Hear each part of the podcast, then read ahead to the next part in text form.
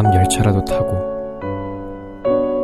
한 곳에 머물러 있지 않고 수년간 떠돌던 바람 여지껏 내 삶을 흔들던 바람보다도 더 빨리 어둠보다도 더 은밀하고 자연스럽게 가자.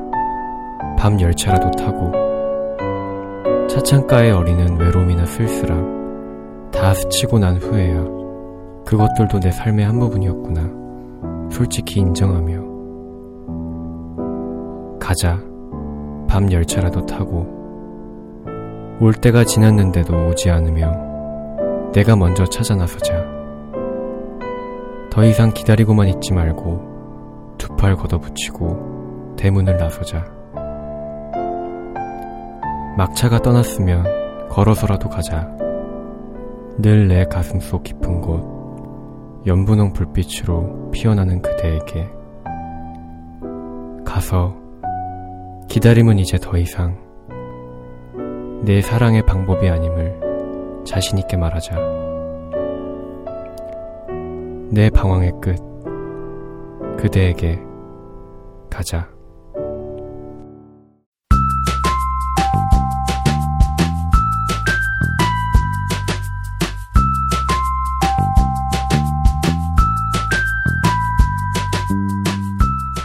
네, 안녕하세요. 모바일 콘텐츠 회사 북팔에서 진행하는 팟캐스트 소이소스의 진행자 곽수현입니다. 이 세상을 살아가는데 그대가 어디에 있는지는 중요하지 않다. 어디로 향하는지가 중요할 뿐이다. 괴테의 아주 유명한 말이죠. 오늘도 역시 우리가 견뎌내야 할 남은 날들 중에 하루일 뿐입니다. 지금은 2015년 5월에 두 발을 딛고 있지만 중요한 것은 우리가 어디로 흘러가고 있는지 그 방향이 중요한 것이 아닐까요? 앞서 낭독해드린 시는 이정아 시인의 그대에게 가자라는 시였습니다. 어디론가 막 떠나고 싶은 그런 충동적인 마음에 불을 지피는 장작가도 같은 시가 아닌가 싶은데요. 요즘 참 여행하기 좋은 날씨죠. 튼튼한 두 다리만 있다면 한 시간 남짓 거리에 있는 애인의 집까지 걸어갈 수도 있겠고, 이어폰에서 흘러나오는 노래가 좋으면 일부러 먼 길을 돌아서 집으로 들어가도 좋을 것 같은 그런 날씨입니다. 저마다의 그대는 각각 다르겠지만 그대에게 가기 참 좋은 날들이 아닌가 싶습니다. 네, 오늘도 역시 만나러 달려가고 싶은 남자 두 분 모시고 방송을 진행해볼까 합니다. 우선 그대에게 가는 일만 남으신 분이죠. 막차 탑승을 기다리시는 이윤영 팀장님 모셨습니다. 반갑습니다. 반갑습니다. 안녕하세요. 네, 다음은 이미 첫차 타고 순항 중이시죠? 네, 그대에게 가기보다 이미 그대와 함께 가고 계신 분입니다. 네, 최성민 씨 모셨습니다. 안녕하세요. 반갑습니다. 반갑습니다. 음, 근데 첫 차 맞나요? 어, 네, 첫 차죠, 그럼. 아. 저번에 말씀드렸지만, First Love는 시간의 개념이 아닙니다. 네, 네. 알겠습니다. 주관적이라고 이해하겠습니다. 네. 혹시 환승하신 거 아니죠? 이 사람이. 아, 네, 점점 어, 어떤 오프닝이 네. 두 분의 상황에 힘, 성화에 힘입어서 음. 점점 컴팩트해지고 있습니다. 네, 아이, 좋습니다. 마음에 드시나요, 팀장님? 네, 아, 네. 네, 정말 마음에 드시는 것 같은데. 네, 그렇죠. 네, 그렇습니다. 아, 24회네요. 네. 어, 24회. 네, 이제 매회 몇 회네요 라고 얘기하기도. 어. 음, 아까 성민 씨랑도 이거 저희 대본 정리하면서 네. 24회인가? 몇 회지? 그러니까 이럴, 이럴 정도로 지금 저희가 많은 회를 달려왔죠. 네. 네. 24회인데, 음, 음, 네, 여기까지 하겠습니다. 소감 물어보려고. 야, 이제, 아, 이제 안 하려고요. 네, 네, 잘하셨어요. 네. 힘들어요. 예, 24회인데 무슨 23번이나 각오를 얘기했는데. 그렇죠. 음, 네. 근데 항상 네. 세현 씨는 각오를 이렇게 물어보기만 하시고, 네. 본인이 얘기하신 적이 없는 것 같아서, 네. 세현 씨 24회 각오 어떠신가요? 24회 각오. 24회 각오요? 네. 네, 늘 똑같죠. 초심으로. 아, 점점 평준화가 돼가는군요. 네, 단일화가. 네, 초심으로 네. 돌아가서, 네, 늘 최선을 다할 뿐입니다. 아, 예. 어디서 많이 듣던 멘트 네, 같은데. 아, 이거 참. 네. 면접 가서 여러분들 이렇게 얘기하면 혼나요. 네, 큰일 나요. 떨어져요. 네, 아이. 참, 참 이렇게 시킴을 당하니까 음, 제가 그동안 많이 까불었군요. 네. 네, 저희 이제 들어가기 전에 네. 네, 청취 리뷰와 사연 신청도 받고 있습니다. 음. 네, 저희 제가 이거 한 10번 얘기한 것 같은데요. 네. 이제는 청취자 여러분들께서 남겨주실 때가 된 것 같습니다. 네. 네, 팟빵 게시판을 통해서 남겨주셔도 좋고 페이스북에서 북팔 스토리를 검색하신 후에 메시지를 보내주셔도 좋습니다. 그리고 저희 북팔 스토리 홈페이지도 오픈했는데요. 어, 주소는 story.bookp.al 음. 스토리.북팔이죠. 네. 네. 어, 그쪽 자유 게시판이나 연재 신청 게시판 통해서 사연 남겨주시면 저희가 잘 다듬어서 소개해드리도록 하겠습니다. 네, 그럼 첫 번째 큰 코너죠. 금주의 북팔 페이스북. 금북패 시간인데요. 네, 한번 넘어가 볼까요?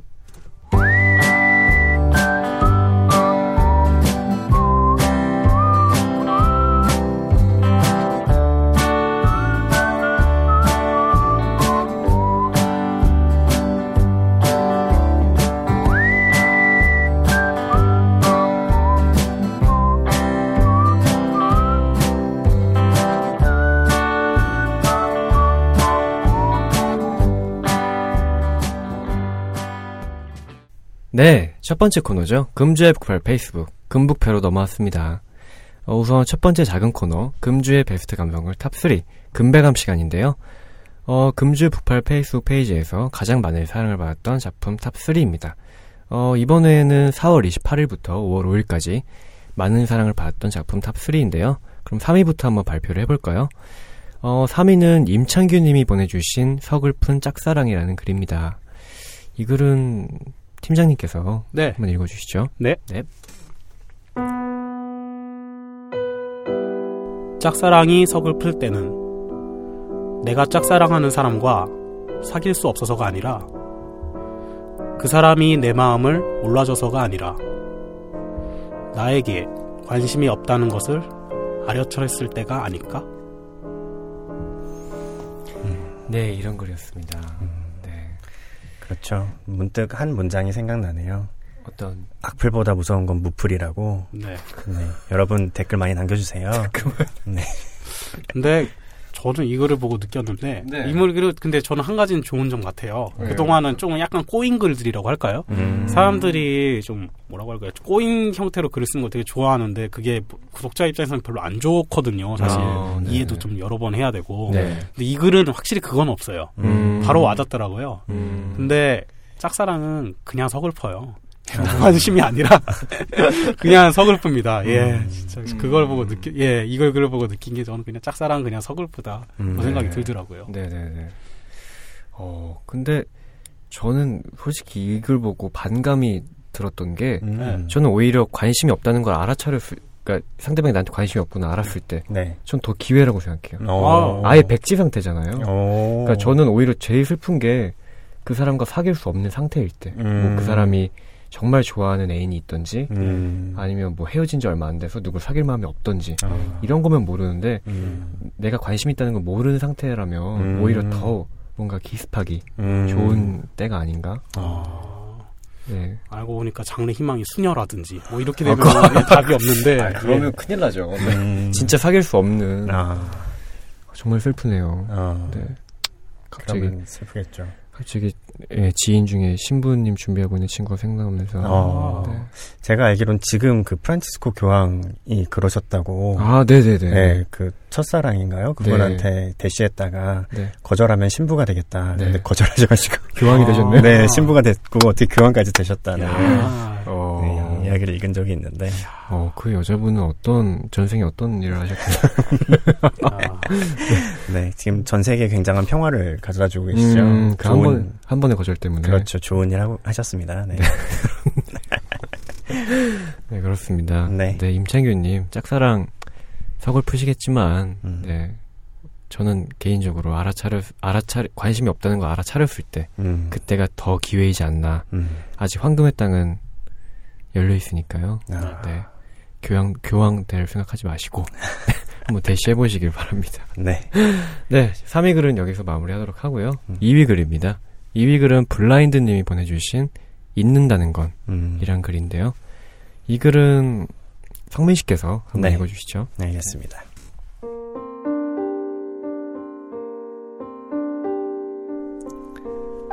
나는 너를 잊어가고 있다. 너 또한 나를 잊어가고 있을 것이다. 세상에 영원한 것은 하나도 없기에 잊어가는 것 또한 당연하다. 나는 너를 잃었다. 너 또한 나를 잃었을 것이다. 서로를 잊었기에 서로를 잃었다. 그래서 잊는다는 건 아주 힘든 것이다. 아, 참, 제가 곤란해하는 글이 나왔군요.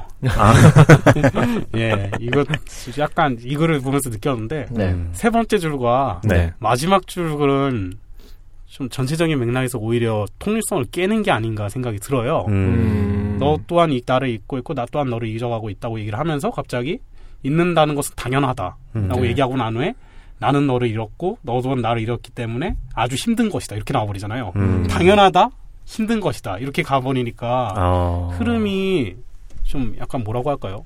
좀 하나의 통일된 방향으로 가는 것 같지가 않아요. 음. 너를 잊고 나도 너를 잊고 있는데 당연한 거다. 그럼 뭐 다른 사람을 만나야지. 음. 아니면 뭐 여기서 정리해야지. 이런 게 나와야 되는데 음. 아쉬움과 고통을 또 얘기를 하고 있는 거잖아요. 네. 네, 그렇기 때문에 무슨 얘기를 하려고 하는지는 알겠지만은 음. 글이 전체적인 통일성을 좀 해치지 않았나 음. 생각이 들고요. 예.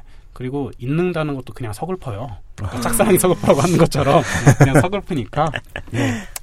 음. 그냥 아직 어 뭐 만회할 수 있는 기회가 있다고 한다면 네. 음. 잊히지 않게 어떤 액션을 취하는 게 어떨까 음. 조심스럽게 말씀드리고 싶습니다. 아, 오늘 팀장님은 전체적으로 서글픈 정서 이렇게 가지고 계신데요. 음, 그러네요. 그러시구나. 네. 저도 약간 팀장님이랑 비슷하게 생각을 했었는데 네. 네. 가끔 보면 그런 글들이 있어요. 뭔가 저번에도 한번 이런 게 나왔었는데 소재가 되게 좋은 소재가 본인이 생각하기에 있는 거예요. 아, 네. 저번에 뭐냐면 벚꽃이랑 벚꽃이었죠. 아, 네, 아, 맞아요. 네. 그런 소재가 하나 있으면 네. 그거에 꽂혀가지고 이걸 어떻게든 풀어내고 싶은 거예요. 음, 근데 음. 그 물론 되게 좋아요. 물론 네. 되게 좋은데 네. 풀어낼 때 소재가 좋으니까 어떻게 되겠지 하고 무책임하게 좀 두시지 말고 음. 끝까지 생각을 좀 조금만 더 한 발짝만 조금만 더, 더. 하시면 음. 좋지 않을까 하는 생각이 드는 경우가 가끔 있어요. 음. 이것도 저는 전체적으로 이제 잊는다는 것과 잃는다는 것을 비교하면서 대조하면서 이렇게 병렬 구조로 네. 하겠다는 시도는 되게 좋은 것 같아요. 네네네. 나는 너를 잊어가고 있다. 나는 너를 잃었다. 이렇게 두 개가 대꾸되고 이런 건 참 좋은데 네. 그 소재로 모든 게 다 되지는 않거든요. 그쵸. 한 발짝 더 생각하셔서 조금 더 완성도 있게 음. 하셨으면 참 좋지 않을까. 특히나 뭐 세 번째는 그냥 그렇다 쳐도 맨 마지막 줄은 그냥 넣은 것 같은 진짜 네, 어떻게든 그쵸. 마무리를 해야 되니까. 저는 아예 없었 마지막 문제가 그러니까, 없었어도 차라리. 괜찮았을 것 같아요. 네. 네. 네. 그래서 그런 한 발짝이 아쉬운 좀 음. 글이었습니다. 네. 그러니까 아예 뭐 이렇게 병렬 구조로 가고 대조 비교를 하실 거면 음. 마지막 문장에 그냥 서로를 잊었기에 서로를 잃었다. 음. 그 다음에 아예 똑같이 서로를 잃었기에 서로를 잊었다. 아, 뭐 이렇게 괜찮네요. 아예 아예 병렬 구조로 가는 게더 음. 낫지 않았나 싶기도 하고요. 네. 마지막 문장은 조금 음. 흐름에 맞지 않는 그런 문장이 아니었나 싶기도 합니다. 네. 네. 저희가 마치 아차상을 다루듯이 네. 2위를 다루고 무려 2위를 하셨는데. 네, 그러니까요. 이게 네. 좋아요가 거의 2천에 육박했던 걸로 알고 있거든요. 어, 네. 네. 블라인드님 좋은 글 감사합니다. 네, 아, 저희가 저희가 감사드려야 될 판을 네. 아차상 다루듯이 네, 다뤘네요. 하지만 다 애정이 있고 네. 그렇죠. 좋은 걸 쓰셨으면 하는 마음이 있으니까 그쵸, 감히 그쵸. 좀 네. 주제 넘게 네. 이런 말씀 드려봤습니다. 네, 또 1위 하실 수도 있으니까. 네. 네, 아쉽게 2위 하셨으니까 다음에 또 대상 노려보시기 바랍니다. 네. 네, 그럼 저희 1위 글로 넘어가 보도록 할게요. 네. 1위 글은 어, 아이디가 참 기시네요. 아이디가 예쁜 사랑스러운 귀여운 음. 님이 보내주신 글인데요. 아, 세현 씨에게 딱 어울리는 글이네요. 아이고. 아이고. 얼른 읽어주시죠. 네. 제목은 당신에게 진심으로 고마워요라는 글입니다. 네. 한번 제가 읽어볼게요. 네. 당신에게 고마워요. 진심으로 당신을 알게 해줘서. 당신에게 고마워요. 진심으로 더 나은 사람이 되게 해줘서. 당신에게 고마워요. 진심으로 이 세상에 아름다운 사람이 있다는 걸 알게 해줘서. 당신에게 고마워요. 진심으로 한결같이 따뜻한 마음을 보여줘서. 당신에게 고마워요. 진심으로 당신의 존재 자체만으로도. 당신에게 고마워요. 진심으로 당신을 늘 진심으로 응원할게요. 어, 일년아 고생하셨습니다. 아, 당신에게 고마워요. 진심으로. 이건 계속 반복되죠. 네, 네. 저는 제가 딱따구리인 줄 알았습니다. 전 요구를 보면서 느낀 게 음. 아까 그 반복되는 그 부분을 떼고 봐, 봐도 물론 음. 그 하나 붙어 있는 게 풀텍스트이기 때문에 네. 그걸 일부러 제외시키자는 뜻은 아니에요. 네. 음. 근데 읽는 사람 입장에서 다시 보게 된다면 당신에게 고마워요. 진심으로 제외하고 봐도 하나의 글이 완성되는 것 같아요. 음. 당신을 알게 해줘서 더 나은 사람이 되게 해줘서 네. 이 세상에 아름다운 사람이 있다는 걸 알게 해줘서 한결같이 따뜻한 마음을 보여줘서 당신의 존재 자체만으로 당신은 늘 진심으로 응원할게요. 당신에게 고마워요. 진심으로. 이렇게 마지막에 음. 딱 걸걸 하면은 음. 그것도 또 하나의 글이 되지 않나 생각이 음. 들더라고요. 아. 네. 예. 그렇죠. 그리고 모처럼 네. 꼭 고맙 이 얘기를 하고 싶은데 고맙습니다. 진짜 모처럼 밝고 좋은 글을 보내주셔서 항상 이별, 해후, 슬픔. 좌절이잖아요. 음. 그거만으로도 정말 고마워요. 음. 당신에게 고마워요. 진심으로 좋은 글을 보내줘서 밝은 어. 글을 보내줘서 어, 네. 예, 예쁜 사랑스러운 귀여운 팀장님께서 어, 말씀해 주셨습니다. 네. 아, 이게 마치 하다 어, 보니까. 네, 그렇죠. 됐네요. 네. 지금 내 기분 좋았던 걸 한 번에 다운 시켰는데 아니. 그, 형, 그 형용사가 저하고는 안 어울리죠. 아, 네. 아이, 아이디가 마침 그러셔가지고. 예. 네, 됐는데요. 네. 네, 그렇습니다. 음, 저는 네. 이런 말 하면 다들 싫어하실 것 같지만, 어, 내가 쓴 글인가? 이런 생각이 잠깐 아, 아, 이렇게 쓰세요, 글을? 들었다가. 아, 아니, 글을 이렇게 쓴다는 얘기는 아니고, 네. 제가 이제 여자친구한테 갖는 감정들이 아, 네, 이런 것이 아닐까 아, 하는 생각이 들었다가, 아이디를 보니까 내 글은 아니구나. 아, 네. 내가 먼저 얘기할 걸. 항상 저번에 공고님 말씀하셨지만 인생은 타이밍이죠. 어, 아, 얼마 만에 반응이 나오느냐. 그쵸. 이런 게다 아. 점수를 따는 건데, 그러니까. 참고로 제 여자친구는 이거 듣지 않습니다. 아이고. 그녀는 쿨하시기 때문에 이런 거 챙겨 듣지 않아요. 아, 네. 네, 제 여자친구 점점 쿨해지더라고요. 점점 안 듣던데. 음, 아, 그렇습니다. 아, 근데 진짜 모처럼 밝은 글이라서 네. 괜히 덩달아 기분이 좋아지고 에너지 네. 값이 좀 올라가네요. 그렇죠. 맨날 네. 이렇게 축축 처지다가 음, 네네네. 뭐 새신사나 아니면 이분법이나 아니면 역기춘 할 때 에너지 막 끌어올리려고 하다 보니까 그렇죠. 더 힘들 더 힘들거든요, 사실은. 음, 참 1위 글 보내주신 이 음. 예쁜 사랑스러운 귀여운님 너무 감사드립니다. 네, 감사드립니다. 감사합니다. 정말 고맙습니다. 네, 이렇게 해서 첫 번째 작은 코너 금배감, 금주의 베스트 감성을 탑3는 여기서 마무리하도록 하고요. 두 번째 작은 코너죠. 역대 북팔 페이스북 역북패는 저희 예쁜 사랑스러운 귀여운 성민 씨께서 진행해 주시겠습니다. 와, 성민 씨 화를 한번 내세요. 참아드릴게요. 나 정말 상상도 못했던 수식어가 나와가지고 아, 오늘 당황했네요. 오늘 진짜 좀 하이톤으로 가려고 전체적으로 네. 분위기 좀 업시키려고. 아, 그것과 예쁜 사랑스러운 귀여우는 그랑 상관이 있는 것 같진 않지만, 네. 감사합니다. 네. 네. 역북패 시간입니다. 뭐, 다들 아시겠지만, 인기 많았던 글을 읽어드리는 시간이에요.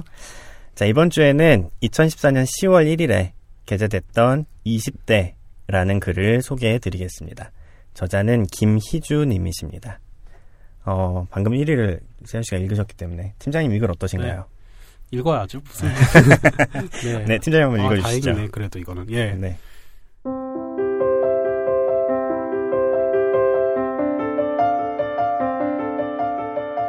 10대가 아니고 20대. 지금 나는 10대 같은 20대이다.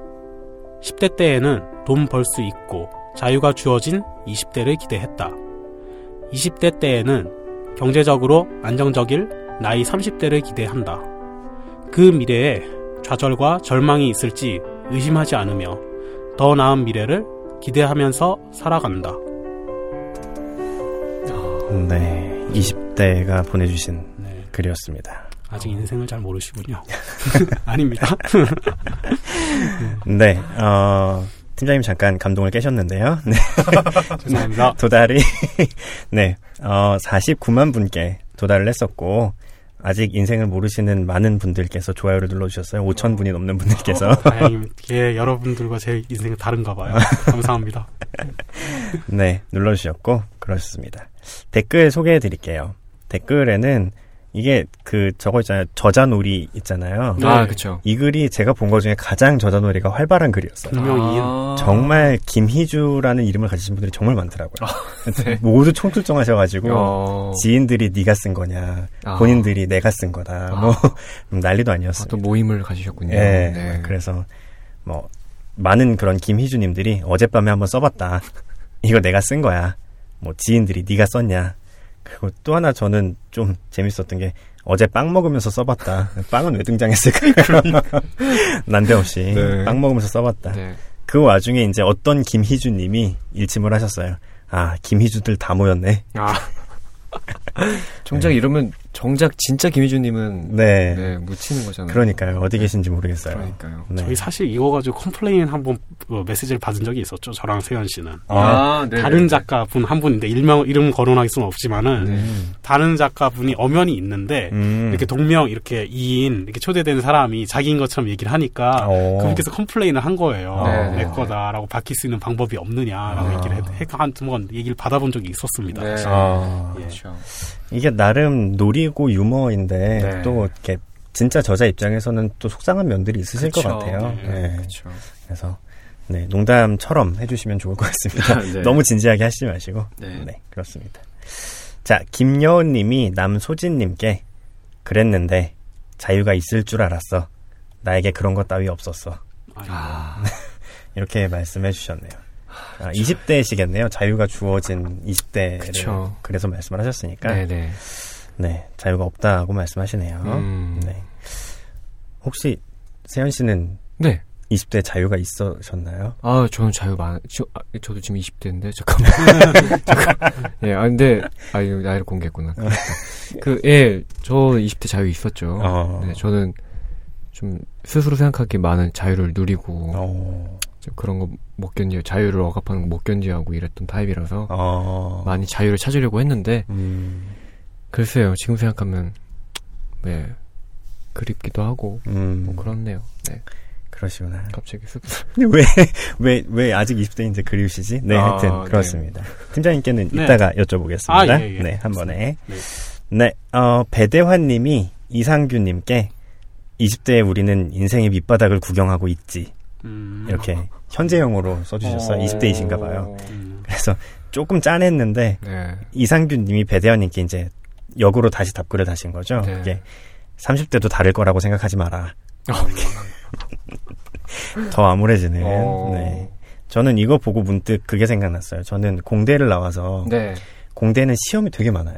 아, 시험이 정말 아무리 적어도 한 학기에 네 번은 보고요. 음. 보통 두 번이잖아요. 중간 그쵸, 기말. 그쵸. 근데 그게 아니고 네 번은 보고 그게 아니고 조금 그러면 보통 일주일에 한 번씩은 봐요. 아, 뭐 아이고. 미니 테스트라도. 네, 아. 꼭 봅니다. 네. 나중에 알고 봤더니 그렇게 안 하면 애들이 따라오질 못한다 그러더라고요. 어. 계속 시험이 있어야 계속 공부를 하고 이제 네. 어떻게든 쫓아오지. 어. 안 그러면 한 번 놓치기 시작하면 대책이 없어가지고. 강압적으로라도 네, 어쩔 수 없이. 그렇다 네. 그러더라고요. 네. 그래서 제가 이제 처음 들어가지고 그렇게 시험에 막 찌들어가지고 질려가지고 네. 선배한테 한번 물어본 적이 있어요. 네. 선배 대체 시험은 언제 끝나요? 네. 물어봤더니 선배가 졸업하면 뭐 이렇게 음, 어. 혹시 네가 대학원 가면 안 끝나 뭐 그러시던 적이 있었는데 어, 어쩔 수 없는 숙명 같은 거. 네, 그게 문득 생각이 네. 났었습니다. 음. 네, 오승민님은 막상 30대가 되면 20대가 그리울 거고 40대가 되면 30대가 그립겠지 음. 이렇게 댓글을 달아주셨어요. 네. 네, 그렇습니다. 근데 제가 알기로는 30대가 되면 20대가 그립고 음, 40대가 돼도 20대가 그리운 걸로 알고 있는데 30대를 그리워하시는 분은 많이 없지 않나요? 그럴 것 같네요. 네, 그쵸. 어. 아니 뭐 그때 뭐지? 그 다른 여자랑 결혼할 거 이렇게 할 수도 있지 않을까요? 음, 40대 때. 어. 예. 아, 그쵸. 40대 때. 예, 왜냐하면 결혼할 때 만나, 만나는 사람을 10대 때 만나진 않잖아요. 어. 20대도 좀 이르고 음. 중요한 결정이 있었던 때가 각 세대마다 한 번씩 있을 것 같아요. 10대 때는 뭐 대학, 20대 어. 때는 취업, 30대 때는 결혼이 있잖아요. 어. 그 시점을 그리워한다고 한다면 음. 30대도 그리워할 수는 있겠죠. 그쵸. 아. 네. 네, 그렇겠네요. 네. 네, 그런다고 근데 인생이 바뀌진 않습니다. 아, 그렇죠. 팀장님 아까 질문 드려도 못 드렸는데 네네네. 20대에 좀 자유가 많이 있으셨나요? 저는 자유가 주어졌는데 제 스스로 그 자유를 좀 많이 안 누린 것 같아요. 어. 네.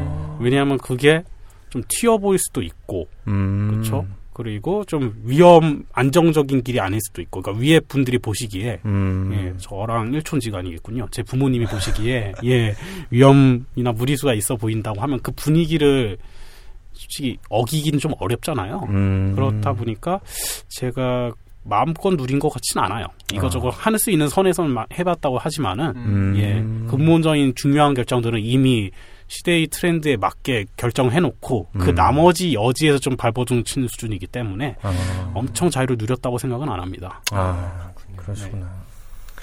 세현 씨는 한번 그 10대, 20대, 30대를 네. 한번 정리해 보신다면 어떻게 굉장히 정리하실까요? 어려운데요.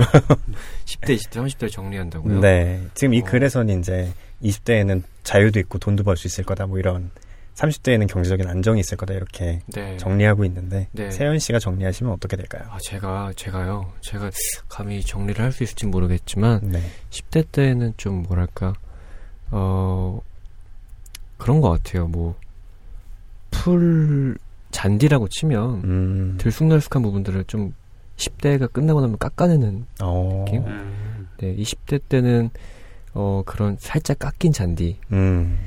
어, 비유가 망했네요. 무리 무리수가요? 끝까지 한번 밀고 나가 보세요. 네.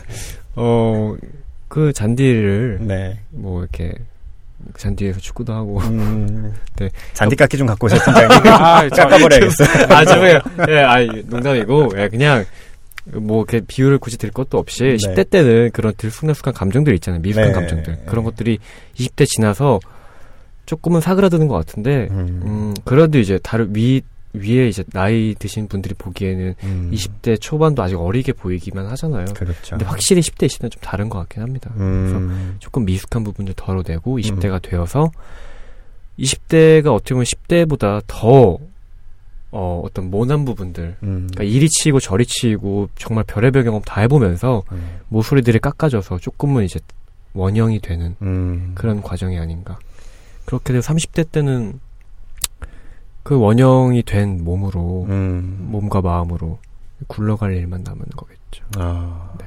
그렇구나. 네. 경제적인 이야기가 하나도 없네요. 아이고. 역시 세현 씨는 굉장한 로맨티스트. 네, 저, 네. 죄송하죠 경제관념 잘 없어가지고 네. 네, 큰일이죠 음, 괜찮습니다. 제가 데리고 살 거 아니니까요. 네, 가장이 되면 생길 거예요. 네, 생길 수밖에 없죠. 예, 초단위로 생깁니다. 분단위, 초단위. 예.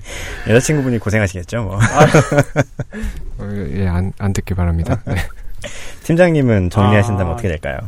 네, 저는 10대 때는 정말 시키는 대로 서- 눈치 보면서 살았어요. 어. 예, 정말 예, 이거를 해야지 맞는 거고 이거가 딱히 하는데 엄청나게 힘들진 않고 정말 안 맞을 수준 정도로 힘든 건 아니었어요. 이거를 얘기하는 건 공부를 얘기하는 거겠죠. 음. 예, 학창 시절 그리고 눈치 보며 살았다는 거는 별로 튀고 싶지 않았었어요. 저는 음. 예, 즉 튀어봤자 리스크가 너무 크더라고요. 음. 예, 뭐 애들을 뭐 휘어잡고 그런 거에 계속 한 몇 번 해봤는데 오래 가기도 힘들고 오래 가게 하려고 유지하려고 하면은 여러 가지 쇼를 좀 보여줘야 되는데 그 예를 들어서 뭐 인기인이 되고 싶다면은 방에서 그런 것들이 하다 보니까 좀 많이 힘들어서 음. 그냥 시키는 대로 공부는 시키는 대로 그리고 음. 나쁘지 않게 그리고 학교 내에서는 그렇게 튀지 않게 재밌게는 살되 튀지는 않는 게 더 우선 가치로 해서 그냥 10대 때는 그렇게 살았고요. 음. 네, 그렇기 때문에 10대 때는 아쉬운 점도 있지만 그보다는 예. 좀 더 활기차게 움직였으면 좀 더 많은 걸 경험하고 많은 감정을 배우지 않았을까 음. 싶은 생각이 좀 있어요. 음. 네. 그리고 20대 때는 음, 대학교 시절인데 제가 정말 시행착오를 많이 겪었던 시절이거든요. 음. 이때는 이건 아닌데 하면서도 아, 그 목표치를 좀 더 도달 못했던 경우가 많아요. 음. 10대 때는 상대적으로 그 배울 수 있는 공부가 저랑 좀 잘 맞아가지고 음. 제가 어느 정도 노력을 하면 제가 원하는 수준이 그 결과 값이 나왔었는데 음. 20대 때는 좀 그게 10대 때보다 좀 더 힘들었어요. 음. 그래서 어. 이건 아닌데 하면서도 쭉 진행하다가 아 결국 내가 부족해서지 이렇게 생각하면서 부족한 내 탓이지 하면서 음. 버티면서 살았다고 할 수 있겠어요. 네. 20대 때는 예. 10대 때는 시키면서 시킨 대로만 살았고 음. 20대 때는 버티면서 살았다. 아. 예, 학창 시절과 이제 어, 그 앞에 있었던 직장 생활을 그렇게 예를 들고 싶고요. 음. 30대 때는 지금인데 네. 예, 제가 이제 누군지 저가 이제 대강은 알아요. 음. 어떤 사람이고 음. 30대면 전 나름대로 인생 한 바퀴는 돌았다고 생각하는 사람이거든요. 네.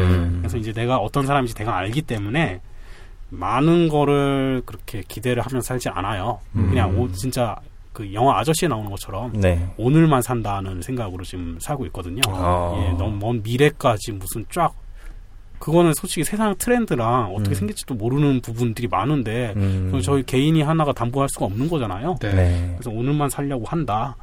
그렇게 살고 있습니다. 그래서 그냥 아. 예. 살아남는 게 이기는 거다. 이건 좀 너무 센 표현이긴 한데 예. 오늘 하루를 잘 해- 해결했으면 그걸로 씁니다. 나라, 음. 나라는 사람은 그렇게 생각을 하고 살고 있어요. 아, 그러시구나. 글에 보면 네. 그 경제적으로 안정적일 나의 30대를 기대한다 뭐 이런 부분이 나오는데 네. 팀장님 어떻게 생각하시나요? 어 저는 안정이 온다고 하면은 음. 글쎄요 제 노력보다는 솔직히 운이 많이 좌우해서 안정이 올 수도 있을 것 같아요. 이런 컨텐츠 쪽 업무에 종사하고 있잖아요. 저희는요. 네. 네. 그죠. 컨텐츠 쪽 업무는 상대적으로 진짜 트렌드라 운적인 요소가 상당히 많이 강하기 때문에 음. 그게 만약에 저한테 30대 빨리 안정을 뭔가 줄 수가 있다고 한다면 음. 정말 운이나 그런 트렌드 때문에 펑 터졌을 때 가능할 건데 네. 음. 그걸 기대하고 살게 되면은 현실이 제가 초라해지게 느껴질 수도 있어요. 음. 그리고 괜히 마음만 더 조급해지고 그렇죠. 때문에 그거는 일어나면 좋은 거고 그건 네. 한- 그냥 진인사대 천명 음. 한 해에 맡긴다 그 정도만 생각을 하고 있고요. 아, 예. 경제적 안정이라든지 저는 그걸 구원이라고 표현을 하는데 음. 구원과 안식을 저는 바로 손 안에 잡을 수 있다고 생각은 안 하는 사람이에요. 음. 네. 그렇기 때문에 그거는 조금 약간 배제시키고 그냥 오늘 한 오늘만큼의 노력을 다하고 오늘만큼의 양식을 챙기자. 그렇게만 생각을 하고 있습니다. 경제적 안정이라는 게 예, 뭐 30대 때 잘해서 죽을 때까지 놀고 먹어야지. 요거는 그랬으면 좋긴 하겠지만은 음. 그렇게 머리에 안 담아둬요. 음. 그게 제 정신 건강과 현재 생활을 발전적으로 유지하는데 오히려 그게 더 낫습니다. 음, 음. 그렇군요. 네. 그렇군요. 네. 저는 성민 씨께도 질문을 좀 드려야 아, 될것 예. 같습니다. 네. 네. 어, 성민 씨는 아까 자유에 대해서도 발언, 제 질문을 못 드렸기 때문에 아, 예. 10대, 20대, 30대를 네. 자유의 측면에서 한번 정리를 해주시죠. 어떠셨나요? 무슨 논술 시험도 야, 이거도 확, 확 협소해지는 거 얘기할 수 있는 게. 네. 최성민의 인생을 자유의 관점에서 서술하라 뭐 이런 느낌인데 지금. 자유 빼고 그냥 정리해주세요. 네. 아 근데 자유랑도 좀 맞닿아 있는 것 같은데 저는 음, 음, 좀 시기를 나눈다기보다 그게 하나로 좀 엮여 있는 키워드가 하나 있는 것 같아요. 저는 어, 하나로 거죠? 보자면 음. 네. 계속 깨어나고 있는 중인 것 같아요. 어, 10대, 20대, 30대를 거치면서 네. 아니죠. 제가 지금 20대 중반이니까 아직 30대는 안 왔는데 네 계속 거치면서 죄송합니다. 네 계속 그걸 거치면서 그만 웃어요. 죄송합니다. 네. 네 거치면서 깨어나는 중인 것 같아요. 지금 어, 돌아보면 네. 10대 때는 물론 굉장히 즐겁고 음. 그랬는데 지금 생각해보면 뭔가 좀 안개에 쌓여 있는 것 같고 음. 꿈을 꾸고 있는 것 같은 느낌이 음. 좀 있었고 음, 20대 때는 어 이제 나는 성인이고 다 알고 난 이제 좀 미몽에서 깨어났다 이렇게 생각을 했지만 예 그래요 저 30대입니다. 지금 돌아보면 지금 돌아보면 아 그때도 굉장히 어. 좀 옅긴 했지만 여전히 안개 속에 있었고 아. 깨어나지 못한 것이었구나 네. 뭐 이런 생각이 들고 저는 사실 지금도 그래요. 나 음. 아직도 깨어나지는 못했구나 하는 생각이 스스로 아. 듭니다. 난 좀 더 깨어나야 하고 어. 아, 무언가 더 깨칠 부분이 있을 것 같은데 네네네. 아직도 좀 안개 속에 있구나 하는 느낌이 음. 좀 있고 예 그렇습니다. 요본 문장 중에 굉장히 인상적인 문장이 있었는데 네. 그것 때문에 좀 이렇게 생각하게 된 면도 있어요. 어, 어떤 그 거죠? 문장이 뭐냐면 네. 깨어나기 전에는 세상이 너를 지배할 것이다. 음. 하지만 깨어나게 되면 네가 세상을 지배할 것이다. 이런 아. 문장이 있어요. 어, 고질라 등장하기 전에 깔리는 어. 그런 느낌인데. 약간 매트릭스 죠. 네. 네. 근데 게- 매트릭스에선 깨어났다고 해도 세상을 지배하진 못했죠. 예, 그러진 예, 못하죠. 예. 네. 근데 하여튼 예, 그런 것 같아요. 뭐 서- 세계 정복 이런 게 아니라 자기 마음이랑 자기 몸을 이제 자기 뜻대로 할 수 있는 그런 음. 경지를 얘기할 텐데 그러니까 자기 인생을 자기가 원하는 대로 살 수 있는. 네. 저는 아직 못 깨어나지 않았나. 계속 깨어나는 중이 아닌가. 아. 지금 이제 알에서 한 반 정도는 나오지 않았나 음. 하는 생각을 감히 해봅니다. 예전에 제가 몇 회 때는 기억이 안 나는데 그 오스카 와일드가 한 말이 또 생각이 나네요. 아, 뭐였죠? 자기에는 평생의 로맨스다. 아, 같은 좀 비슷한 맥락이 아닐까. 예, 맞아요. 예, 뭐 평생의 숙제겠죠. 네, 그렇습니다. 좀 깨어나야 되는다면서 머리를 때리기도 하고 그렇습니다. 일어나 이러면서 정신 네. 차리라는 거죠. 네, 아주 네, 자유의 측면에서 잘 말씀해 주셨고요. 자, 논술 점수 매긴다면 몇 점? 어, 네, 저는 네, 60초 뒤에. 아, 예, 아, 네. 감사합니다. 네. 6절 뒤에 저희 이제 잠깐 쉴 때 나가서 들어보고 멱살을 잡든가 헤드락을 걸든가 하도록 하겠습니다. 네. 뭐, 10대, 20대, 30대를 딱 규정할 수는 없지만 제 생각에 그거 하나는 확실한 것 같아요. 10대도 돌아오지 않고 20대도 돌아오지 않고 30대도 돌아오지 않습니다. 그쵸. 어, 네. 현재 살고 있는 인생을 잘 충실하게 살았으면 좋겠습니다. 네. 네, 오프펜 이렇게 마무리하겠습니다. 아, 네, 수고하셨습니다, 성민 씨. 네. 네. 네, 세 번째 작은 코너죠. 아차상 코너입니다. 어, 이번 주에는 또 어떤 분이 아쉽게 탈락을 하셨는지 한번 살펴볼 텐데요. 어, 나는 너에게 님이 보내주신 너랑 하는 끝말잇기라는 이 글이 아쉽게 탈락했습니다. 음, 어, 이 글은 제가 한번 읽어봐야겠네요. 네. 사자, 사물함, 사장, 사기, 사고, 사진, 사정, 사직, 사탕. 이렇게 사로 시작하는 단어가 많은데 왜 너랑 시작하고 끝낸 끝말잇기는 사랑이었을까? 읽느라 수고하셨습니다, 세영 씨. 아, 예. 정말 고생하셨네요. 네, 저 사직에서 음, 빵 진짜. 빵 터져서 사직구장 갔다 올 뻔했습니다. 음, 네, 아 깜짝 놀랐네요. 네. 네. 사로 시작하는 말들이 참 많네요. 그쵸. 음, 네. 팀장님 어떤 이 단어 이글 네. 중에서 어떤 사자로 시작되는 단어가 마음에 드시나요? 다 싫은데요. 아, 네. 어, 사랑은 좋아하시지 않나요? 아, 아직 겟을 못 해가지고. 아, 겟. 어떻게, 예, 게릿 딱 얻었으면 할 텐데. 음, 예. 사자도 좋아하실 것 같은데. 사자요? 네. 사자. 아, 동물이니까? 네. 아, 난 또 뭘 사자 이 얘기, 얘기 줄 알았는데 그게 아니라. 예. 써야 되니까, 그러면. 음, 동물이면 좀 어. 괜찮긴 하겠네요. 네. 예, 근데, 음, 딱히 없습니다, 이 안에서는. 음, 음, 왜 탈락했을까요? 어, 일단, 이미지 네. 컨텐츠로 만들기 어려워요. 음, 사자, 사물함, 사장, 사기, 어. 사고, 사진, 사정, 사직, 사탕. 여기까지를 한 거를, 하나로 한 이미지 소화를 시킬지, 음. 아니면 여러 개를 분산시킬지, 바로 감이나 기획이 안 나오거든요. 음. 아, 카드형 컨텐츠에서 좀 그게 약간 애로사항이 있기 때문에, 네네네. 그게 좀 어려웠을까 싶은 점이 하나 있고요. 음. 그리고 음 솔직히 말씀드리면은 어, 마- 맨 마지막 문장이랑 저 앞에 거랑 솔직히 말하면 별로 언밸런스예요. 음. 예. 왜 너랑 시작하고 끝낸 끝말잇기는 사랑이었을까? 좋은 거잖아요. 네. 음. 예. 시작하는 단어가 뭐 사자 사물함 이것들이 사, 이것들이 사랑 대신에 뭔가 치환할 수 있는 단어는 없어요. 음. 그냥 사로만 시작할 뿐이지 예 그게 없어요. 예를 들어 사랑 대신에 뭐할수 있었던 게 뭐 썸이라든가 네. 음. 뭐 밀당 이런 거였으면은 아 바로 사랑이 아니라 좀 이렇게 왔다 갔다 이렇게 좀 우여곡절을 겪어쓰면서 쭉 갔으면 좋았겠구나 이렇게 생각을 할 수가 있는데 네.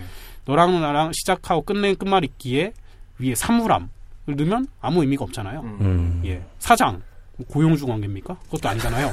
사직 뭐 사표 내는 것도 아니잖아요. 그쵸. 그냥 그만두겠습니다. 이게 아니기 때문에 그냥 음. 사자만 이렇게 쭉 간 거기 때문에 대치돼서 두 번 중의적인 의미나 한추적인 의미가 발생이 안 되잖아요. 그렇죠. 그렇기 때문에 그 부분에서 좀 아쉬움이 있지 않았나 음. 생각을 해보고 있습니다. 예. 그렇군요.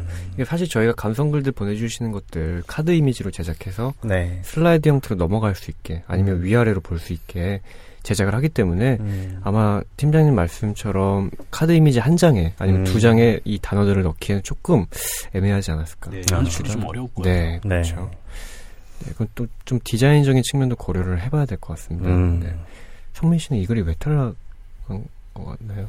저는 잘 모르겠어요. 저는 좋은 글이었어요. 어, 음. 네, 저는 되게 좋았는데요. 아, 그렇군요. 되게 감성적인 글이었고, 저는 약간 만화가 좀 떠올랐어요. 음. 어떤 애니메이션으로 만들면 되게 좋을 것 같은 음. 되게 동글동글한 캐릭터가 나오면서 상자 안에서 단어를 하나씩 꺼내는 거예요. 어, 좋다. 연인 앞에서. 네네. 단어를 뭘, 꼬- 뭘 꺼낼까 뭘 꺼낼까 막 이렇게 고르다가 네. 하필이면 마지막에 꺼내는 단어가 사랑이고 아, 네. 이제 너와 나의 사랑은 끝났다 이렇게 되는 거지.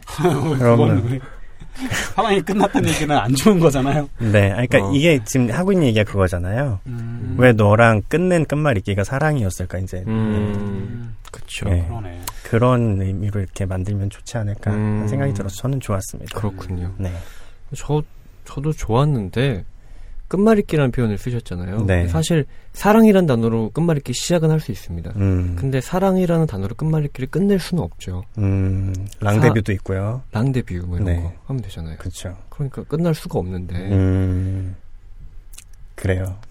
그렇습니다. 네. 예. 헤어졌다고 하는 그 자리에서 랑데뷰 이런 거 다시 돌릴 수 있을까요? 사랑 랑데뷰. 유머 감각에 반해서 돌아올 수 있죠. 네, 그쵸. 네. 네. 사랑이, 사랑 안 끝나게 하려면 음, 잡아야죠. 뭐 그럼요. 랑데, 랑데뷰든 뭐든 해서. 그럼요. 랑데뷔 말고 또 뭐 있죠? 랑, 랑으로 뭐가 있을까요? 랑도 댓글-. 댓글 달아주시면 재밌을 것 같아요. 그러니까. 랑 이런 거 있다. 끝말잇기로 랑 뭐가 있죠? 랑데뷔밖에 기억이 안 나서. 그러니까요. 네. 랑도 해도 되지 않나요? 두음 법칙 때문에. 아, 랑으로? 예. 랑으로. 아, 네. 그래도 되겠네요. 뭐 하여튼, 음. 랑 있으시면 달아주십시오. 네. 네. 네, 그렇습니다. 저희가 나- 랑랑하게 읽어드릴 테니까요. 네. 망했다. 네, 아무튼. 아니, 그런 걸 하고는 네. 웃지 말고 당당하게 나가야죠. 그래야 이게 재밌는 건데. 그러니까요. 아, 당당하게 할까요? 어, 당당하게. 네, 그렇습니다. 철판 깔고. 네. 나는 너에게님. 네. 다음에 또 좋은 글 보내주시면 저희가 또 금배감을 소개해드릴 그런 일이 일어나지 않을까. 그런 생각이 듭니다. 네. 어, 이렇게 해서 첫 번째 큰 코너였죠. 금주의 북발 페이스북 금북팬은 여기서 마무리하도록 하고요. 네, 화제. 네, 저희 셋만 화제입니다. 네. 네, 화제 새 코너. 네, 새 신사. 책장 밀어주는 남자들. 한번 시원하게 빌러 한번 가보실까요? 네.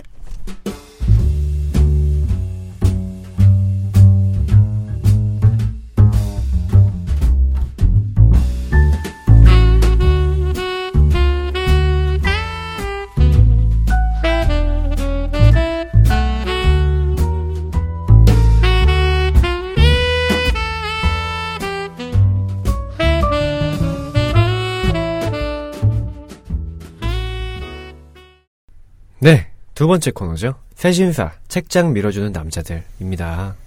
네, 저희가 매회 단편 혹은 시, 산문, 어, 짧은 문학작품을 세 남자가 읽고, 어, 간단한 감상을 나누는 그런 코너죠. 네. 네, 저희가 저희의 감상을 들려드리기도 하고, 음. 이, 이 작품에 대한 정보를 드릴 수도 있고요. 네. 그렇습니다. 새신사인데요. 어, 참 저는 왜 제가 코너명을 짓지만 네. 이렇게 발음 안 되는 시옷 발음 왜 집밥채들만 제가 왜 이럴 소이 소스 새신사 아유, 왜요? 예. 시옷을 좋아하시나 보지. 음. 예. 아이, 네. 원래 이루어질 수 없는 사랑이 더 가슴 아픈 법이잖아요. 아, 네, 네. 그렇죠. 발음하기 어려운 그것들에 로망이 있으셔서 그런 게 아닐까. 네, 라고 그렇습니다. 멋대로 생각해봤어요. 네, 로망은 좋은데 발음할 때마다 침을 흘리니까. 턱받이 드려요? 아, 턱받이가 좀 필요할 것 같긴 아. 한데, 네, 아무튼 그렇습니다. 어, 이번 회에는 저희가, 이번엔 팀장님이 고르셨습니다. 네, 네, 맞습니다. 어, 네. 파트리크 쥐스킨트의 예. 깊이에의 강요라는 네. 단편 작품인데요. 음. 예. 어, 이 단편을 선정한 이유, 아, 팀장님 어떤 이유가 있으세요? 제가 너무나도 좋아하는 작가라서요. 음, 정말 좋아해요. 저희 아버지한테 이거 작가, 저희 형한테 이거 좋아한다고 아버지랑 형한테 얘기를 했었는데, 네네. 아직도 저희 아버지 형은 이 작가 이름을 파스테르 지스킨트라고 알고 있어요. 예. 파스텔을요? 예. 네. 그리고 당연히 덴마크인으로 알고 있는데, 음, 이 사람은 독일인이지, 네. 덴마크는 아니에요. 아, 예. 제가 왜 좋아하냐면은, 네. 제가 가장 원하는 형태의 글쓰기 문체 스타일을 가지고 있어요. 음, 네. 세계관이랑 네. 뭐라고 할까요? 배경 조사 이런 네. 것들에 대한 그 배경 그 상황 묘사 같은 것들이 네네. 되게 최소화돼 있어요. 음. 그러니까 상황 묘사라는 게 그런 미시적인 상황 묘사는 물론 엄청나게 잘하는데 네. 예를 들어 뭐 1984를 쓴다고 하면은 뭐 1984년대 시대 상황 그 당시 일본의 아. 경제 조건 이런 것들이 되게 음. 최소화돼 있는 사, 사일이 글을 쓰, 쓰거든요. 네. 제가 가장 원하는 형태고 네. 제가 사실 저도 한편으로는 저도 작가 지망생이에요. 잠재적으로. 음. 그렇기 때문에 제가 가장 원하는 형태의 글을 메시지가 있는 글을 쓰는데 네. 최적화 돼 있는 사람이라고 생각하기 때문에 네. 제 롤모델이기도 합니다. 음. 그래서 고른 거예요. 아, 팀장님의 롤모델인. 네, 어. 제가 정말 되고 싶고, 예. 예, 아, 제 원업이고, 예, 제, 제가 정말 좋아하는 타입입니다. 음, 그렇군요. 사실 G스킨트 저희가 기피의 강요를 다루긴 하지만 가장 유명한 작품은 뭐 뭐니 뭐니 해도 향수겠죠. 그렇죠. 네, 네. 그렇습니다. 향수를 보면 근데 세계관 같은 게 굉장히 잘 묘사되어 있잖아요. 그렇긴 한데, 네네네. 그렇다고 하는 것이, 네. 그 1900, 1800년대가 하여튼 그 시대 때에 대해서, 네. 뭐, 이때 뭐, 뭐, 뭐, 뭐가 있었다. 이렇게 흘러, 아. 이렇게 된 디테일이, 네네네. 그렇게까지 막 엄청나게 돼 있지는 않아요. 음. 그냥 이런 시대에 뭐 이런 것들 향수의 어떤 needs와 가치가 있었고를 하면서 네. 자연스럽게 넘어가요. 음. 예, 이 사람. 그게 이 사람이 정말 대단한 점이에요. 음. 예. 배경 묘사 세계관 조사가 상대적으로 다른 부분 다른 그 작가들에 비해서 네. 특히 추리 스릴러 작가들 미스테리 작가들에서 비해서 솔직히 많이 적어요. 음. 제가 또 한 명 좋아하는 작가가 히가시노 게이고라는 사람이 있는데 네네네. 그 사람이 작품에 백야행이라는 작품이 있거든요. 네. 네. 그 사람 같은 경우 백야행 같은 작품 같은 경우 시대 조사가 거- 엄청나게 철저합니다. 음. 예, 슈퍼 마리오 패미컴 팩이 나왔을 때 그때 불법 사건 때부터 시작을 해서 어. 어렸을 때 뭐 간단한 뭐 환치기 이런 것들을 뭐 뭐 거품 무동산 거품 경제 꺼지는 것까지 음. 그거를 각각의 주인공들이 시대 상황에 맞춰가지고 이렇게 다 절묘하게 묘사가 돼 있거든요. 네. 음. 그거에 비해서는 이 사람이 게으르다는 건 아니지만은 상대적으로 연구 조사하는 기기의 그런 준비가 상대적으로 적게 들어요. 음. 그 남는 에너지를 이 사람은 자기가 내 그리고 뭐랄까 세밀하게 서술하고 싶어하는 네. 상황이나 심리 묘사에 사용을 하거든요. 음. 그 부분이 제가 제일 담고 싶고 네. 쓰고, 쓰고 싶어하는 스타일이에요. 음. 예. 독백, 서사, 심리 묘사만으로도 네. 작품으로서 충분히 구성이 되고 음. 이게 자연스럽게 소설로서라도 이어지게 돼요. 음. 그게 정말 마음에 듭니다. 어떻게 보면은 디테일하게 보면 이게 희곡인가 싶을 정도로 근데 네네. 희곡은 아니고 엄밀하게 소설이라고 인지될 정도로 음. 그걸 잘 구사하기 때문에 음. 제가 제일 좋아하는 스타일이에요. 아 음. 그렇군요. 네, 실제로 그 지스킨트가 콘트라베이스라는 단편으로 이제 네. 어떻게 보면 뭐랄까요 작가 예. 생활을 시작하게 됐는데 그렇죠. 네. 그것도 그 연극원의 그렇죠. 제의로 극단에서 네, 극단에서 제이에서 쓴 네. 단편이기 네. 때문에 음. 희곡 희곡의 요소도 어느 정도 갖추고 있다고 생각을 합니다. 네. 네. 아무래도 영향이 있을 수가 없을 수가 없을 것 같고요. 네. 그런 면에서 참 지스킨트 흥미로운 작가인 것 같은데 네. 저 약간 기인이죠 또. 그렇죠. 작가. 자신이. 예. 네. 네. 그 수상도 다 거부하고 음. 네. 사진 찍히기도 되게 싫어한다고. 네. 네. 사진 찾기가 되게 어렵더라고요. 음. 두 개인가밖에 없을걸요. 아마 저걸 음. 검색하면. 어. 얼굴이 너무 궁금해서 음. 그 향수의 주인공 얼굴인가. 아마 절교 당한다고도 써 있는데 음. 그런 사진 찍거나 인터뷰를 하게 되면은 어. 그렇다고 하더라고요.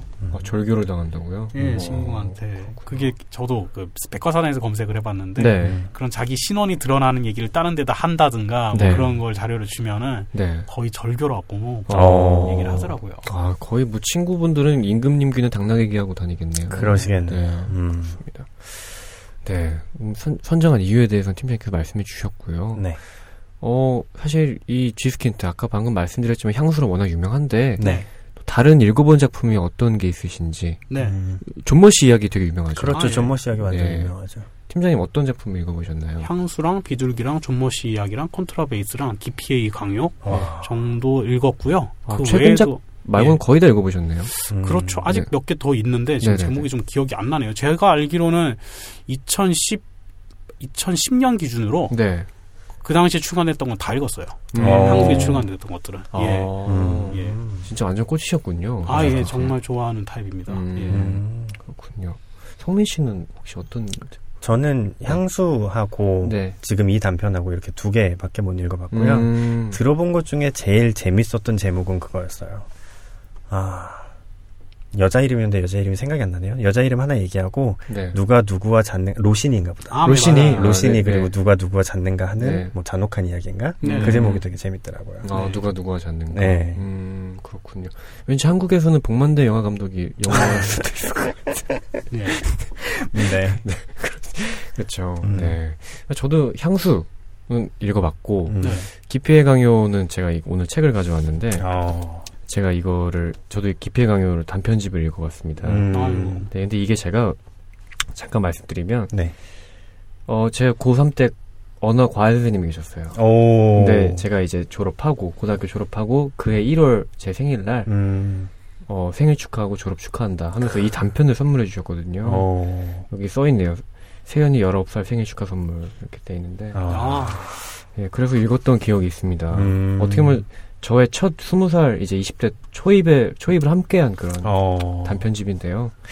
이것도 읽었었고, 음. 그 다음에 저는, 예, 그 유명한 존모씨 이야기 저도 안 읽어봤습니다. 음. 궁금하긴 한데. 저는 기억이 잘 안 나요. 사실 읽었을 것 같은데 음. 자신 있게 읽었다고 얘기를 못하는 게 기억이 안 나서. 아, 제목, 다시 보면 아 이거 이럴 것 같은데. 제목이 존머 씨 이야기지만 네. 사실상 존머 씨가 주인공이 아니에요. 아, 정말요? 연출되는 게 되게 조금씩 나오거든요. 음. 어. 좀 특이한 사람입니다. 어, 씨 이야기가 어떤 흥, 좀 흥미롭나요, 팀장님? 어떤가요? 어, 저 입장에서는 흥미로워요. 약간 미스테리면서 좀 특이한 사람들, 특이한 음. 사람을 다루는 부분이기 때문에 네. 음. 되게 좀 괜찮아요. 이 사람이 제3자로 나오고 여기 제일 화자인 사람이 하나 따로 있거든요. 그게 관찰자 음. 형태로 좀 보이게 되는데 네네. 저는 개인적으로는 추천을 합니다. 음. 예, 근데 그거 가지고 또 얘기하면 또 그거 가지고 또 시간이 쫙 채워질 만큼 음. 길기 때문에 일단 요 정도까지만 얘기를 할게요. 아, 네, 네. 그렇죠. 사실 G스킨트 작품들은 하나하나 저희가 다 다뤄도 네. 시간이 모자랄 만큼 워낙 그렇죠. 워낙 대작가기 때문에 음. 그렇습니다. 어, 그럼 작품에 대한 특징 간단히 설명하고 넘어가야 될 것 같은데요. 네. 아까 팀장님께서 말씀해 주셨듯이 네, 어, 어, 뭐랄까 그런 작품의 특징, 문체라든지 네, 어, 좀 더 심리 묘사에 집중하는 면들 네. 그런 것들이 G스킨트 어떻게 핵심이라고 보면 될까요? 아니면- 네, 맞습니다. 음, 거의 독백 그리고 심리 묘사가 네. 그 소설의 거의 대부분을 차지하고 있어요. 음, 이게 진짜 대단하다고 할 수 있는 게 네, 작가 스스로가 그 어떤 특정 인물에 대해서 이렇게 서사를 하다가도 네, 그 특정 인물이 어느 정도 독백이 또 나오는 게 있어요. 이 전환이 놀라울 만큼 매끄럽습니다. 음, 예, 정말로 맨 처음에 이거 왔다 갔다 하면 이게 화자가 누구야? 아마추어 사- 소설 작가들이 쓰게 되면은 네. 독자가 그래서 많이 혼란스럽거든요. 음. 근데 이 사람은 그 흐름이 그 자연스러움이 대단해요. 음. 전환이 너무나도 뛰어납니다. 그래서 맨 처음에 어떤 소설을 보게 돼도 사람들이 글을 보는 사람들은 다 비판적인 각도를 따지면서 잣대를 네. 가지고 딱 봐야지 이러면서 해요. 네. 마치 우리가 양 100마리 세기 전에 맨 처음 양 천- 천마리 셀때 네. 긴장 잔뜩 하잖아요. 그쵸. 음. 그런 것처럼. 근데 그거를 놀라울 만큼 쉽게 그리고 빠른 시간에 자연스럽게 녹여버립니다. 음. 예. 그래서 나, 나도 모르게 몰입하게 되게 되거든요. 네. 예. 그래서 요 작품을 위주로 해서 지스킨트 스타일이 있다면 사실 그래요. 음. 맨 처음 도입부로 지스킨트를 보게 되면은 정말 타 다른 데랑 좀 비교를 한다 해도 그렇게 대동소이하지 않은 부분이 있다고 생각할 수는 있겠지만은 네. 거의 한번 몰입되고 난 후에는 한 챕터가 끝나고 한 뭐 편수가 끝나고 난 후에도 네네. 그 여운과 여진이 쭉 남아 있어요. 음. 다시 볼 때 새로운 마인드로 봐야 될 부분이 좀 적습니다. 음. 그래서 한번 보면은 쥐스킨트 거는 쭉 볼 수 있다. 그게 음. 가장 큰 장점이다, 특징이라고 할 수 있겠네요. 아, 흡입력이 굉장히 뛰어난 작가다. 네. 뭐 이런 음. 정도로 네, 정리할 수 있겠네요. 서사와 심리 묘사의 전환이 아주 능숙하다라고 음. 얘기하고 싶습니다. 아, 거의 팀장님께서 비평을 하시는데. 네, 워낙 좋아하시다 보니까 네. 지스킨트 역, 역사 속 기한 천재들 아. 아, 그 사람은 하기에는 근데 그 자료가 너무 적습니다, 이 사람은. 아, 예. 그 정도로 신비주의군요. 예, 아. 이 사람 하고 싶은데 정말 자료가 적어서 아. 그렇다고 뭐 풍문으로만 할 수는 없잖아요. 역시. 그쵸. 네, 그렇죠. 음. 아 정말 사후에나 다룰 수 있는 그런 인물이 아닐까 음. 싶네요. 생각해 보면. 네. 친한 사람이 한번 절교 당할 각오를 하고 한번 얘기를 해줬으면 좋겠어요. 음. 음, 그쵸. 워낙 베일에 쌓여 있으니까. 네. 궁금합니다. 맞아요. 네. 어, 이렇게 해서 이제 작품에 대한 얘기 이제 한 번씩 하나씩 하고 넘어가 될것 같은데. 네. 음, 이 단편이 수록된 소설집, 어, 기피의 강요. 이 책은, 어, 1994년, 어, 총 4편의 단편을 묶어서 음. 기피의 동명의 타이틀로 열린 책들에서 출간된 소설집입니다. 네. 그리고 이 단편에 대해서 몇몇 블로거 분들의 이제 짧은 감상평, 리뷰 음. 좀 소개해드려야 될 것 같은데, 어, 기피의 강요를 읽고 A 블로거님이 이런 글을 남기셨습니다. 난 과연 내가 하는 것들에 대해 얼마나 깊이가 있으며 얼마나 자신이 있을까? 음. 무엇인가의 전문가가 되었다고 해서 과연 깊이가 있을까라는 고민을 해본다. 음. 뭐 이런 이런 뭐 평을 남겨주셨고 네. B 블로거님은 극단적 결말에 과연 그녀는 깊이에 강요받은 것인지 표면적인 것에 강요- 강요받은 것인지 혼란스러웠다. 음. 이런 평을 남겨주셨고요. C 블로거님 같은 경우는 이제 자신을 잃으면 모든 것을 잃게 되는 것은 아닐까 뭐 이렇게 음. 남겨주셨네요. 네. 음. 다양한 반응들이 있는데 음. 아무래도 이 기피의 강요 단편 제목부터 어떤 기피에 대해서 생각을 안 할래 안할 수가 없는 그렇죠. 네. 그런 단편이 아닌가 싶은데요. 네. 네. 본격적으로 한번 작품에 대해서 음. 다뤄보도록 하겠습니다. 네. 어, 스토리에 대해서 네. 간단하게 네. 사실 스토리 굉장히 짧은 단편이잖아요. 네. 네, 스토리에 대해서 간단하게 팀장님께서 한번 요약을 해주시면 네. 어떨까 싶은데. 네, 네, 편하게 얘기를 드리고 싶어요. 네. 화가 한 분, 여류 화가가 한 명 있어요. 네. 그 사람이 어떤 작품을 출품을 하거든요. 음. 네. 거기서 좀 나쁘지 않은 성적을 거둡니다. 음. 그런데 평론가 한 명이 네. 어, 코멘트를 하라 마지막에 말미 이런 걸 딱 달아요.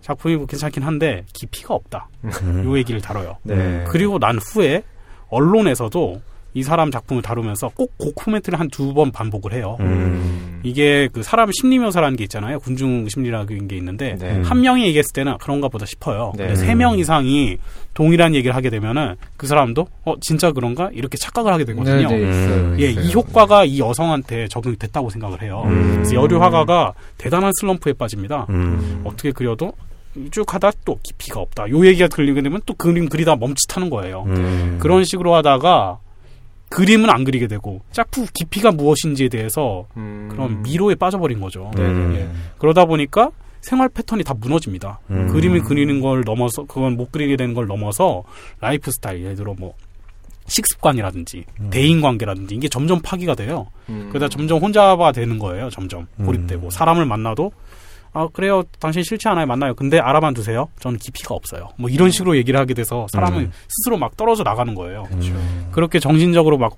그렇게 좀 코마 상태를 겪다가 음. 결국 자살을 해서 죽죠 음. 그 얘기- 자살하고 난 후에 이제 이, 이 여류 화가가 죽고 난 후에 네. 다시 뭐 이렇게 언론에서 이렇게 또 코멘트하는 내용들을 네. 끝으로 열- 얘기가 정리가 돼요. 네. 예, 그래서 그냥 한 줄로 말씀드리면 깊이에 대해서 고민하다가 자살 좌절하여 자살한 젊은 여류 화가 이야기 정도로 음. 얘기할 수가 있겠습니다. 네, 아. 그렇네요. 네. 어, 정말 간단하게 요약해 주셨는데. 네. 좀 이제 흥미로웠던 부분에 대해서 음. 네, 줄거리는 대략 이렇고요. 네. 이제 저희가 한번 앞부분부터 한번 음. 짚고 나갈 나가 볼 생각입니다. 네. 성민 씨는 어떠셨나요? 앞부분부터 혹시 해주실 말씀이 있으신지. 네, 저는 많죠, 뭐. 어, 많이 네, 예, 많은데 네.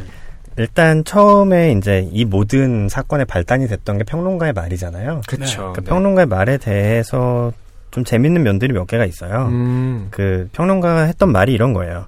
당신 작품에는 재능이 보이고 마음에도 와닿습니다. 그러나 당신에게는 아직 깊이가 부족합니다. 네. 사실 이 말에서 모든 게 다 시작이 됐었거든요. 그렇죠. 네. 네. 근데 몇 가지 보고 싶은 게 첫 번째는 이 주스킨트가 서술할 때 이렇게 서술해요. 이 말을 하는 평론가가 악의는 없었다. 음. 악의는 없었고 오히려 네. 그녀를 북돋아줄 의도로 이런 이야기를 했다. 네네네. 라고 얘기를 하는데 네. 거기서 딱 생각나는 단어가 그런 얘기가 있어요. 지옥으로 가는 길은 선의로 포장되어 있다. 아. 라는 말이 있어요. 이게 되게 미련하고 눈먼 선의가 음. 이렇게 좋지 않은 결과를 불러오는 경우가 많다는 얘기거든요. 그렇죠. 네. 뭐 예를 들면 그런 거 있었어요. 옛날에 패스트가 막 유행할 때 네. 그때 어떤 되게 독실한 신부님 하나가 음. 기도로 이것을 물리치자고 어. 온 마을 사람들을 광장에다 모아놓고 같이 네. 기도회를 했대요. 네. 다 페스트 걸려 죽었죠. 아. 모았으니까. 음. 이게 아. 이제 지옥으로 가는 길이 선의의 그쵸.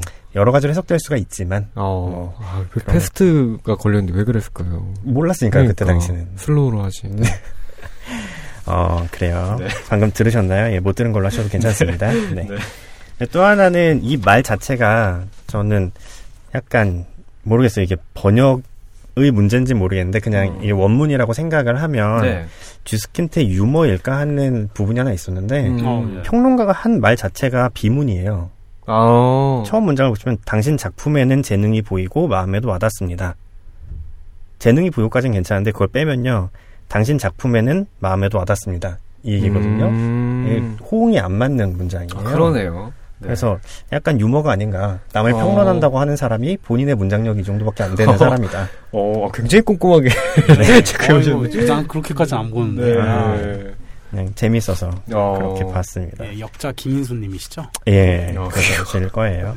아니 근데 저는 이게 약간 의도한 것 같은 게 네. 그 뒤에 이제 그 언론에서 네. 이거를 확대 재생산을 하는데 그때는 비문이 아니에요. 호응이 음, 맞거든요. 음. 그래서 약간 의도하신 게 아닌가 네. 하는 생각이 좀 있고 네네네. 마지막으로 이 문장에서 또 하나 중요한 건 저는 아직이라는 단어라고 봤어요. 음. 당신에게는 아직 깊이가 부족합니다. 평론가 분명히 이렇게 얘기했거든요. 나중에 가면 갈수록 아직이 사라져요. 아, 아직이라는 네네네. 말이 없어져요. 네. 그러면서 이게 문제가 되는 거예요. 네. 그런 면들을 일단 처음에 좀 봤습니다. 너무 얘기하면 그러니까 음. 여기까지만 하고 어. 네. 근데 네.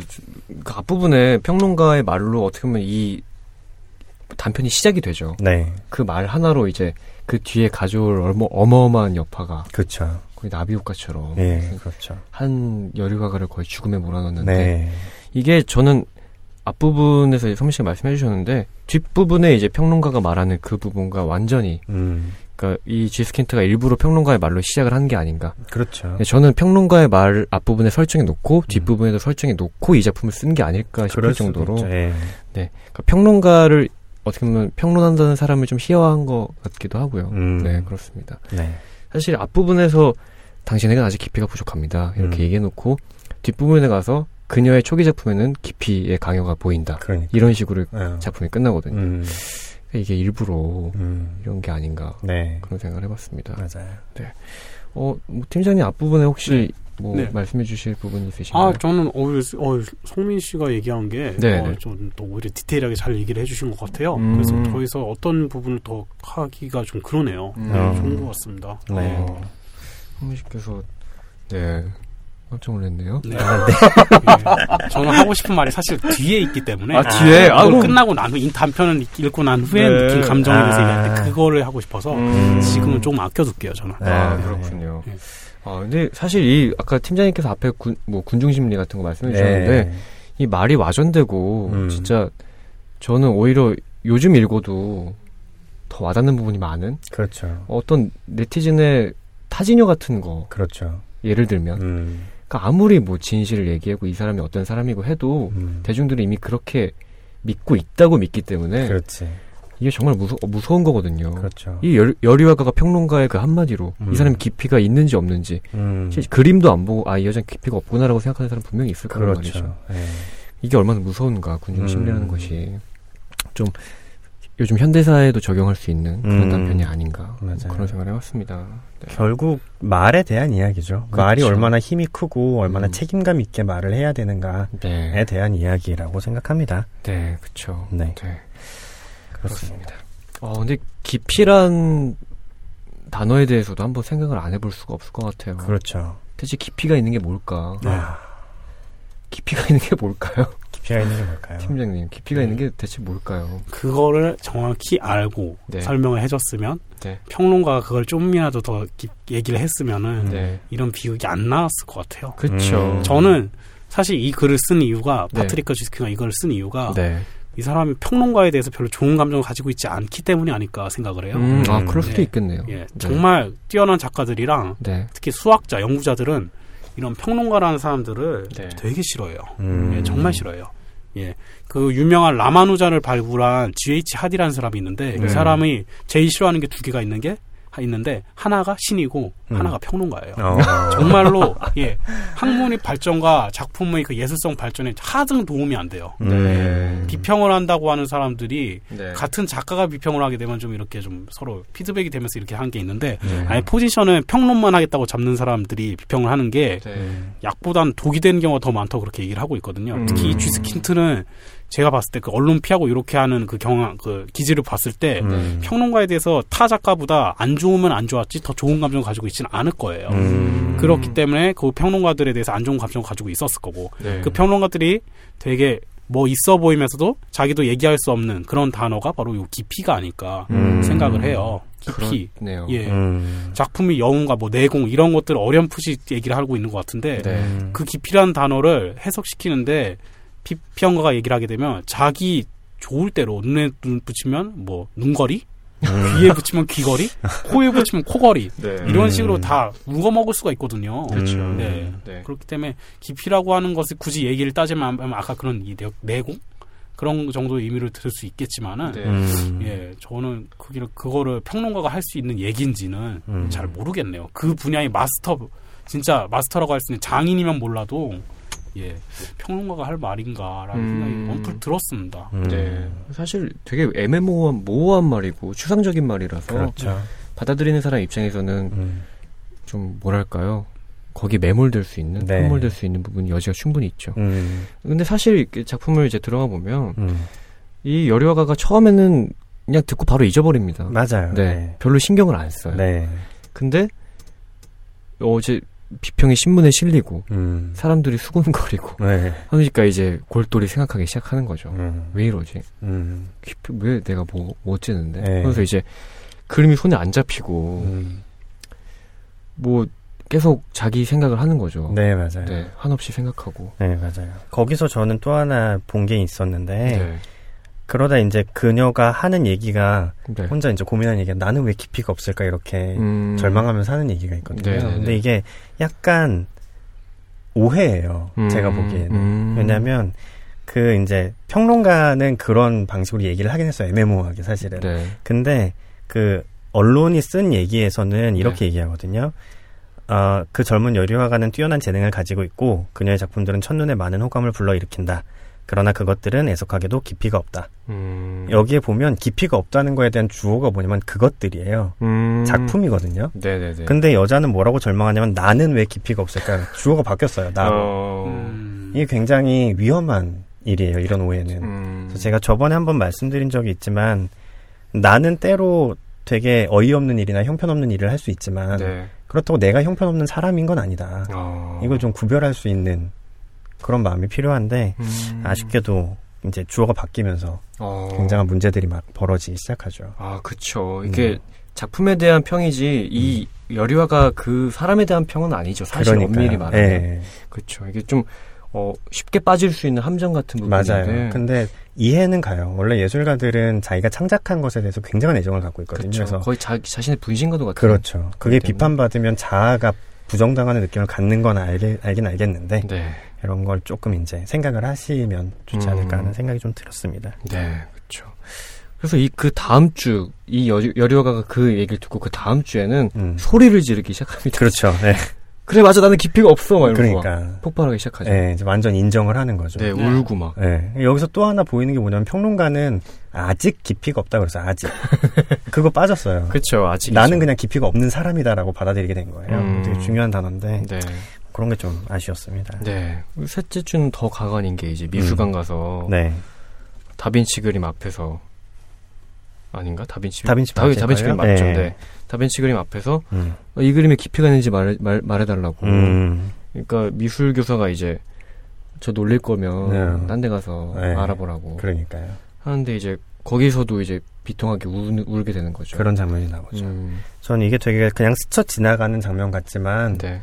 이 소설 전체 주제를 다시 한번 반복하는 장면이라고 봤어요. 음, 이 미술교사가 그냥 이렇게 저를 놀리실 생각이라면 그보단 더 나은 것을 생각하셔야죠 부인 이렇게 얘기를 하는데 네. 이것도 되게 어떤 면에서는 생각 없는 말이거든요. 평론가의 말이랑 마찬가지로. 어, 좀만 생각을 해보면 네. 굳이 이 사람이 거기까지 가가지고 자기를 놀리려고 그 말을 정말 했을까? 음. 아닐 거거든요. 그쵸, 그쵸. 뭔가 사정이 있을 거고 네. 나름의 절박함이 있을 거고 네. 한 번만 더 생각했으면 좋았을 텐데 네. 이런 이제 사람들의 생각 없는 말이 이 여자를 궁지로 몰아가는 거죠. 음, 그래서 별것 아닌 것처럼 보이지만 굉장히 주제를 담고 있는 네, 말이라고 네. 봤습니다. 네, 그쵸.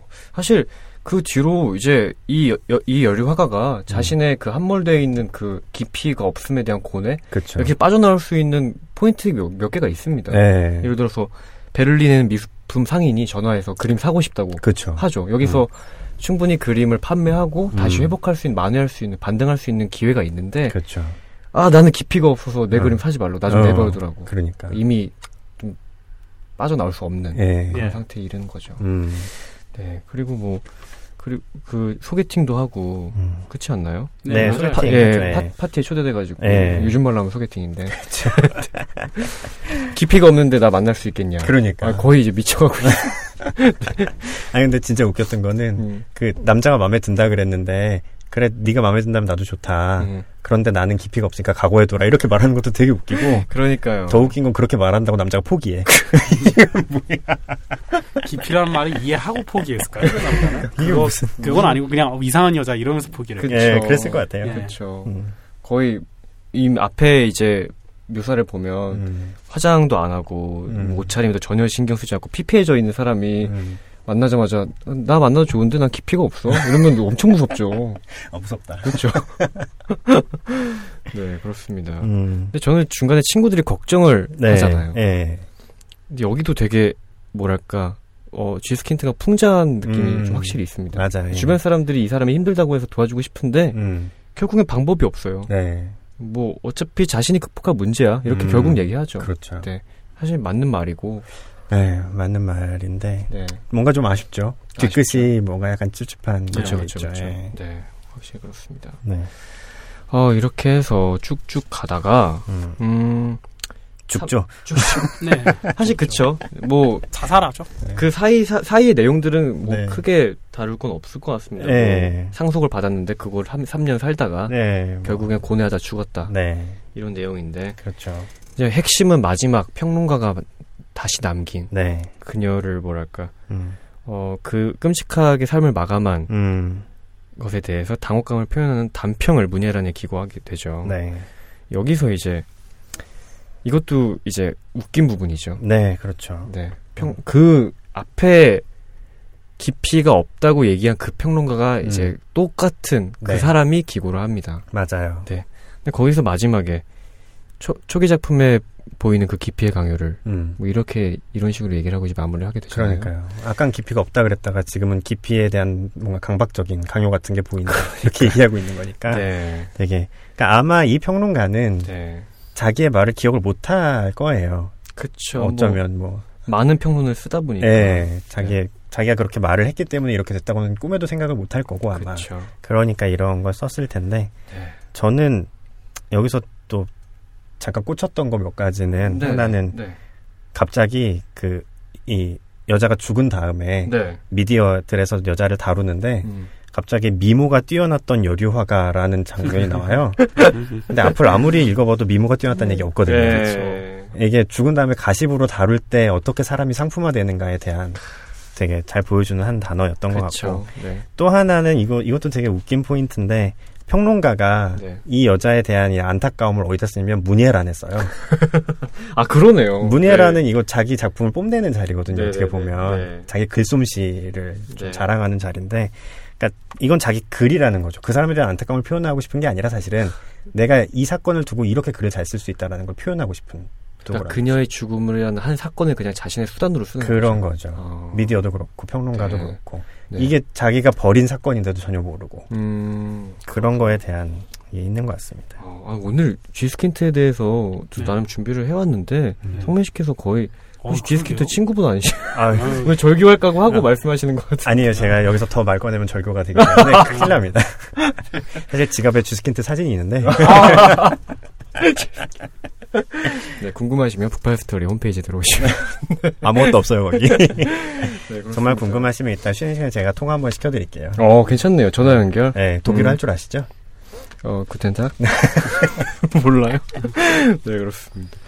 아, 근데, 네, 진짜 근데 읽으면서 놓쳤던 부분들을 성맨씨께서 오늘 많이 그러게요. 말씀해 주셔서. 예, 저보다도 훨씬 더 그 디테일한 부분을 탁탁 체크하고 네, 계시네요. 아, 예. 오늘, 네, 거의 원맨 방송이 아니었나요? 아이고, 뭐, 네, 아니, 제가 너무, 예, 말을 많이 했군요. 아니요, 아니요. 그 정도로 되게 좋았고, 네. 또 이런, 이런 회도 있어야, 아, 뭐, 이렇게, 그런 게 아닌가. 네. 뭐, 야구 경기에도 치- 그날따라 잘 치는 타자 있잖아요. 네, 뭐, 다 그런 게 아닌가 싶습니다. 네. 네, 이렇게 해서 저희 작품에 대한 이야기는 이렇게 하고요. 네. 이제 이 단편을 읽고 좀 느꼈던 감상에 대해서 총평을 하는 시간 갖도록 네. 하겠습니다. 네. 팀장님, 네. 어떠셨나요? 이 음. 기피의 강의를 읽고 어떤 네. 부분을 좀 말씀해주고 아, 싶으신지. 저는 네. 좀 약간 공격적인데 음. 네, 괜찮습니다. 큰 문장으로 얘기하자면 네, 제 3자는 네, 가고 네. 당사자가 될 사람만 와라. 이런 표현을 쓰고 싶어요. 어, 제3자는 가고. 예. 평론을 한다 하더라도 네, 구경꾼의 입장과 철저히 자신 자신을 격리시켜서 그 네. 객으로서 평론하는 게 아니라 음. 같이 어떤 예술을 고민하고 음. 더 높은 작품으로 승화시키기 위해서 고민하는 그런 attitude, 그런 자세로 네. 평론을 하는 사람이 더 필요하다. 음. 이런 얘기를 저는 하고 싶어요. 음. 예. 정말 그렇게 그렇습니다. 얘기를 하고 싶어요. 어쨌든 예술이라고 하는 것이 완성돼 있는 가치고 그게 네. 자체가 어떻게 보면 진리라고 볼 수 있을 만큼 음. 우리가 평생을 두고 추구해야 될 가치인데 네. 그 가치를 추구해 가고 있는 예술 가에게 네. 그런 뭐라고 할까요? 깊이라고 하는 그런 부분에 대해서 여러 번 노골적으로 얘기하면서 물론 본인이 그런 의도를 하진 않았겠지만은 네. 예 그런 부분에서 좀 조심스럽게 가지 가야 되지 않았을까 그리고 음. 평가한다는 것보다는 네. 그 작품이 아직 부족한 부분에 대해서 같이 맞추어줄 수 있게 그런 조언과 피드백의 자세가 좀더 음. 어, 그런 마음을 갖는 게 평론가의 자세가 아닐까, 그 생각을 좀 많이 했어요. 네. 요새는 특히 이런 시절보다 더 심하죠. 그쵸. 이때는 식자들은 되게 소수였고, 그리고 네. 언론 매체가 많이 발전 안 됐고, 네. 다룰 수 있는 부분도 화, 뭐 미술이라든지 조각 뭐 이런 부분에 대해밖에 없었는데, 지금은 영화부터 시작해서 출판부터 네. 별의 별게 다 있고, 거기에 대해서 다 나름 평론가라고 하는 사람들도 있고, 네. 일정 그냥 보통 아마추어들도 다 이렇게 평을 하잖아요. 그쵸. 음, 그렇죠. 네. 근데 일단 이제 막 시작하는 예술가에게 평론을 해줄 때는 물론 모든 사람이 마음이 다 그렇게 할 수는 없겠지만은 네. 음. 최소한 평론가라는 타이틀을 달고 있는 사람들 부분은 네. 하나의 가치를 완성을 할까- 하고자 하는 동업자의 약간 정신으로 네. 음. 그 피드백을 해주면 훨씬 좋지 않을까 음. 그 생각을 많이 했어요. 음, 예, 그렇군요. 예, 인생에 있어서 그렇기도 하다고 생각을 합니다. 저는 음. 그래서 그렇군요. 예, 다 당사자만 있었으면 좋겠어요. 음. 제3자가 있지 말고요. 아, 물론 각자의 역할은 다르겠지만. 음, 그렇군요. 당사자만 있었으면 좋겠다. 네. 음. 어, 사실 그쵸. 그 평론가가 너무 무책임하죠, 사실. 네. 그 평론가의 평론에 대한 무책임성에 대해서 지스킨트가 꼬집고 싶어서 음. 네. 이 글을 쓴 것 같은 느낌도 확실히 있습니다. 네. 맞아요. 그렇습니다. 성민 씨는 어떠셨나요? 아, 저는, 음, 뭐, 평론가의 마지막 말 중에 그런 게 있어요. 그러나 이 비극의 씨앗은 모두 개인적인 것에 있었던 것으로 보인다. 아, 예, 저도 이렇게 거기, 나오거든요. 예, 네. 쳤는데. 되게 얄미운 말이에요, 진짜. 네. 우리 사회에서도 굉장히 많이 벌어지고 있는 일인데 다 그쵸. 네가 부족해서 그래 이건데. 네, 사실 그는 저는 이제 가해자나 구조가 그런 말을 하는 것에서는 되게 안 좋아하는 편이기는 한데 음, 그러나 한편으로는 조금 개인적으로 그런 것도 새겨들어야 할 필요가 있다 하는 생각이 들긴 들어요. 음, 앞서 말은 이제 오해를 피하기 위해서 했던 말이고 네. 제가 진짜 하고 싶은 말은 이런 거예요. 그런 얘기가 있거든요. 까마귀가 머리 위를 나는 것은 내가 어떻게 할 수 없다. 음. 하지만 까마귀가 내 머리 위에 앉지 못하게 하는 건 내 책임이다. 아. 이런 말이 있어요. 네. 평론가라는 사람들이나 대중들은 어쨌든 내 작품에 대해서 뭐라고 알고알고 할수 있어요. 음. 그 그들의 자비일 수도 있고 그렇죠. 자유의지일 수도 있고 그쵸, 내 그쵸. 작품에 대한 관심의 표현일 수도 있고 음. 그럴 때 예술가에게 필요한 자세는 뭐냐 음. 그건 그 박민규 작가가 한번 그런 단편 쓴 적이 어, 또 있거든요. 나왔다 박민규. 네. 그 제목이 음, 차마 얘기 못하겠다. 뭐 까라 마이싱이다 이런 아, 네, 제목이 네. 있어요. 음. 까라 마이싱. 네. 네. 약간 그런 정신이 필요한 게 아닌가. 음. 니들은 뭐 그래 그러든가 나는 내 음. 길 간다. 음. 음, 니들이 예술에 뭘 알아? 뭐 이런 약간 네. 약간 혹시 이 자- 주인공이 그런 마음이 있었다면 음. 그걸 이제 약간 선하게 표현하면 제가 자주 얘기하는 사람들을 항상 선의로 대하고 음. 그 사람들도 나에게 선의를 갖고 있자고 생각하자. 네. 그러니까 그거에 되게 선한 버전인데 네. 그렇게 생각을 했다면 이 사람들이 나를 공격하는 게 아니라 음. 나를 도와주려고 하는 말이고 그렇죠. 어, 더 거기에서 이제 깊이를 추구하면서 자양분을 얻을 수도 있지 않았을까. 네. 자아가 좀 많이 확립되어 있었으면 더 좋았을 것을 음. 하는 생각이 조금 들었습니다. 네. 뭐 그렇다고 모든 문제를 개인 탓으로 돌리는 게 맞다는 얘기는 아니에요. 네네, 네. 그렇죠. 그렇습니다. 아, 좋은 얘기들 두 분 많이 해주셨는데, 그렇죠. 저는 사실 근데 이 단편을 읽고 깊이라기보다 강박에 더 마음이 갔습니다. 네. 음. 어, 이 화- 여류화가가 깊이라는 거에 고뇌를 하는데 거의 강박에 네, 그렇죠. 빠지죠. 네. 네. 근데 그렇게 해서 이렇게 빠지게 되는데, 어, 저도 성민 씨가 말씀해 주셨다시피 조금 비슷할 수도 있는데, 음. 지스킨드가 결국은 어, 깊이라는 것은 되게 상대적인 의미잖아요. 어떻게 네. 보면. 굉장히 상대적인 거고 개인적인 문제인데, 그렇죠. 어, 그렇기 때문에 그, 뭐랄까, 상대적인 거에 휘- 휘둘리지 않기 위해서는 음. 내가 우선 좀 바로 서서 네, 그렇죠. 흔들리지 않을 수 있는 음. 그런 어떤 자신을 좀 만들어야 되는, 음. 더구나 예술가로, 예술가라면 더더욱 그런 게 있어야 될 것 같고요. 그렇죠. 예. 근데 그런 것들을 어, 되게 굉장히 비극적으로 보여줌, 보여줌으로써 음. 어, 그런 깊이나 어떤 의미나 이런 상대적인 거에 흔들리지 말자를 얘기하고 싶었던 건 아닐까. 네. 네. 그런 것들이 필요하다. 좀 어떤 확실하고 확고한 것을 자신의 품 안에 좀 가지고 있어야 되는 게 아닐까. 음. 뭐 그런 생각을 해봤습니다. 네. 네. 저희 역시도 그렇죠. 그럼요. 네. 저희 아무도 안 들어주셔도 끝까지 합니다. 그러면 정말 아무도 안 듣는 줄 알아요. 안 돼요. 네. 아니, 아니요. 저희 방송 많이 들어요. 저희 네. 팟빵 게시판 들어갔었는데. 네. 이거 새신사 시작했잖아요. 네네네. 아, 이분법 잘 듣고 있었는데 아쉽네요. 이런 댓글 봤어요. 아, 이거 아. 숨어 계시는 분들 계신다니까요. 그러니까. 네, 아니, 난. 이분법 아무도 안 듣는 줄 알았더니 음. 좋아하는 분이 계셨어. 네. 아, 혹시 그분 아이디어 그분 목소리 아니신가요? 그랬던 것 같은데요. 오, 네, 친척 같은데? 아, 농담이고요. 네. 아, 그분 목소리니 감사합니다. 아, 예. 네, 저희 숨은 청취자들 많, 왜냐면 구독자 수가 네. 늘지도 않지만 줄지도 않아요.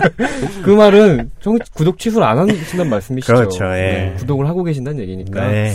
네, 저희, 네, 기피의 강요 받지 기피의 기피의 강요 받고 있어도 네. 네, 흔들리지 않고 네. 확고하게 앞으로 밀고 나가겠습니다. 그럼요. 네. 아 갑자기 지스킨트님한테 감사드린다는 말씀만. 아, 네. 독일어로 감사는 어떻게? 음, 당케. 아, 오, 맞다. 오! 예. 이야. 네, 땅게 네. 네. 땅게 날리면서 네. 오늘 새신사는 여기서 마무리하도록 하겠습니다. 네. 네. 네, 그럼 다음 코너 세 번째 코너죠. 예. 아, 그 전에 다음 저희가 새신사 때 다룰 작품에 대해서 간단하게 언급을 해야 될 것 같습니다. 네. 저희 다음 회 새신사에서 다룰 작품은 이번에는 드디어 그분이 등장하셨습니다. 성민 씨가 고르신 단편인데요. 어, 박민규 작가님의 아이고.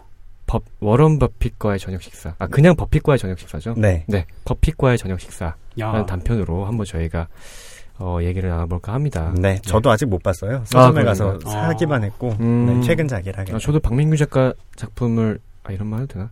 솔직히 말씀드려 한 작품도 못 읽어봤거든요. 아, 네. 이게 첫 작품으로 괜찮을지 아닐지 제가 모르겠어요. 안 읽어봤기 때문에 그냥 네. 모험 삼아. 네. 네. 제목은 상당히 흥미가 있는데요. 그렇죠. 음, 네, 재밌어요. 식사. 일단 재밌습니다. 일단 안 이- 읽어보셨다면서요? 아니 일단 이, 이 작가 작품 재밌어요. 어, 네. 정말 기대가 되는데요. 네. 다음 다음 세신사 때는 저희가 박민규 작가님의 버핏과 저녁 식사 다룬다는 얘기 드리면서 저희는 다음 세 번째 코너죠. 네. 어, 역사 속 기한 천재들 역기천으로 한번 넘어가 보겠습니다.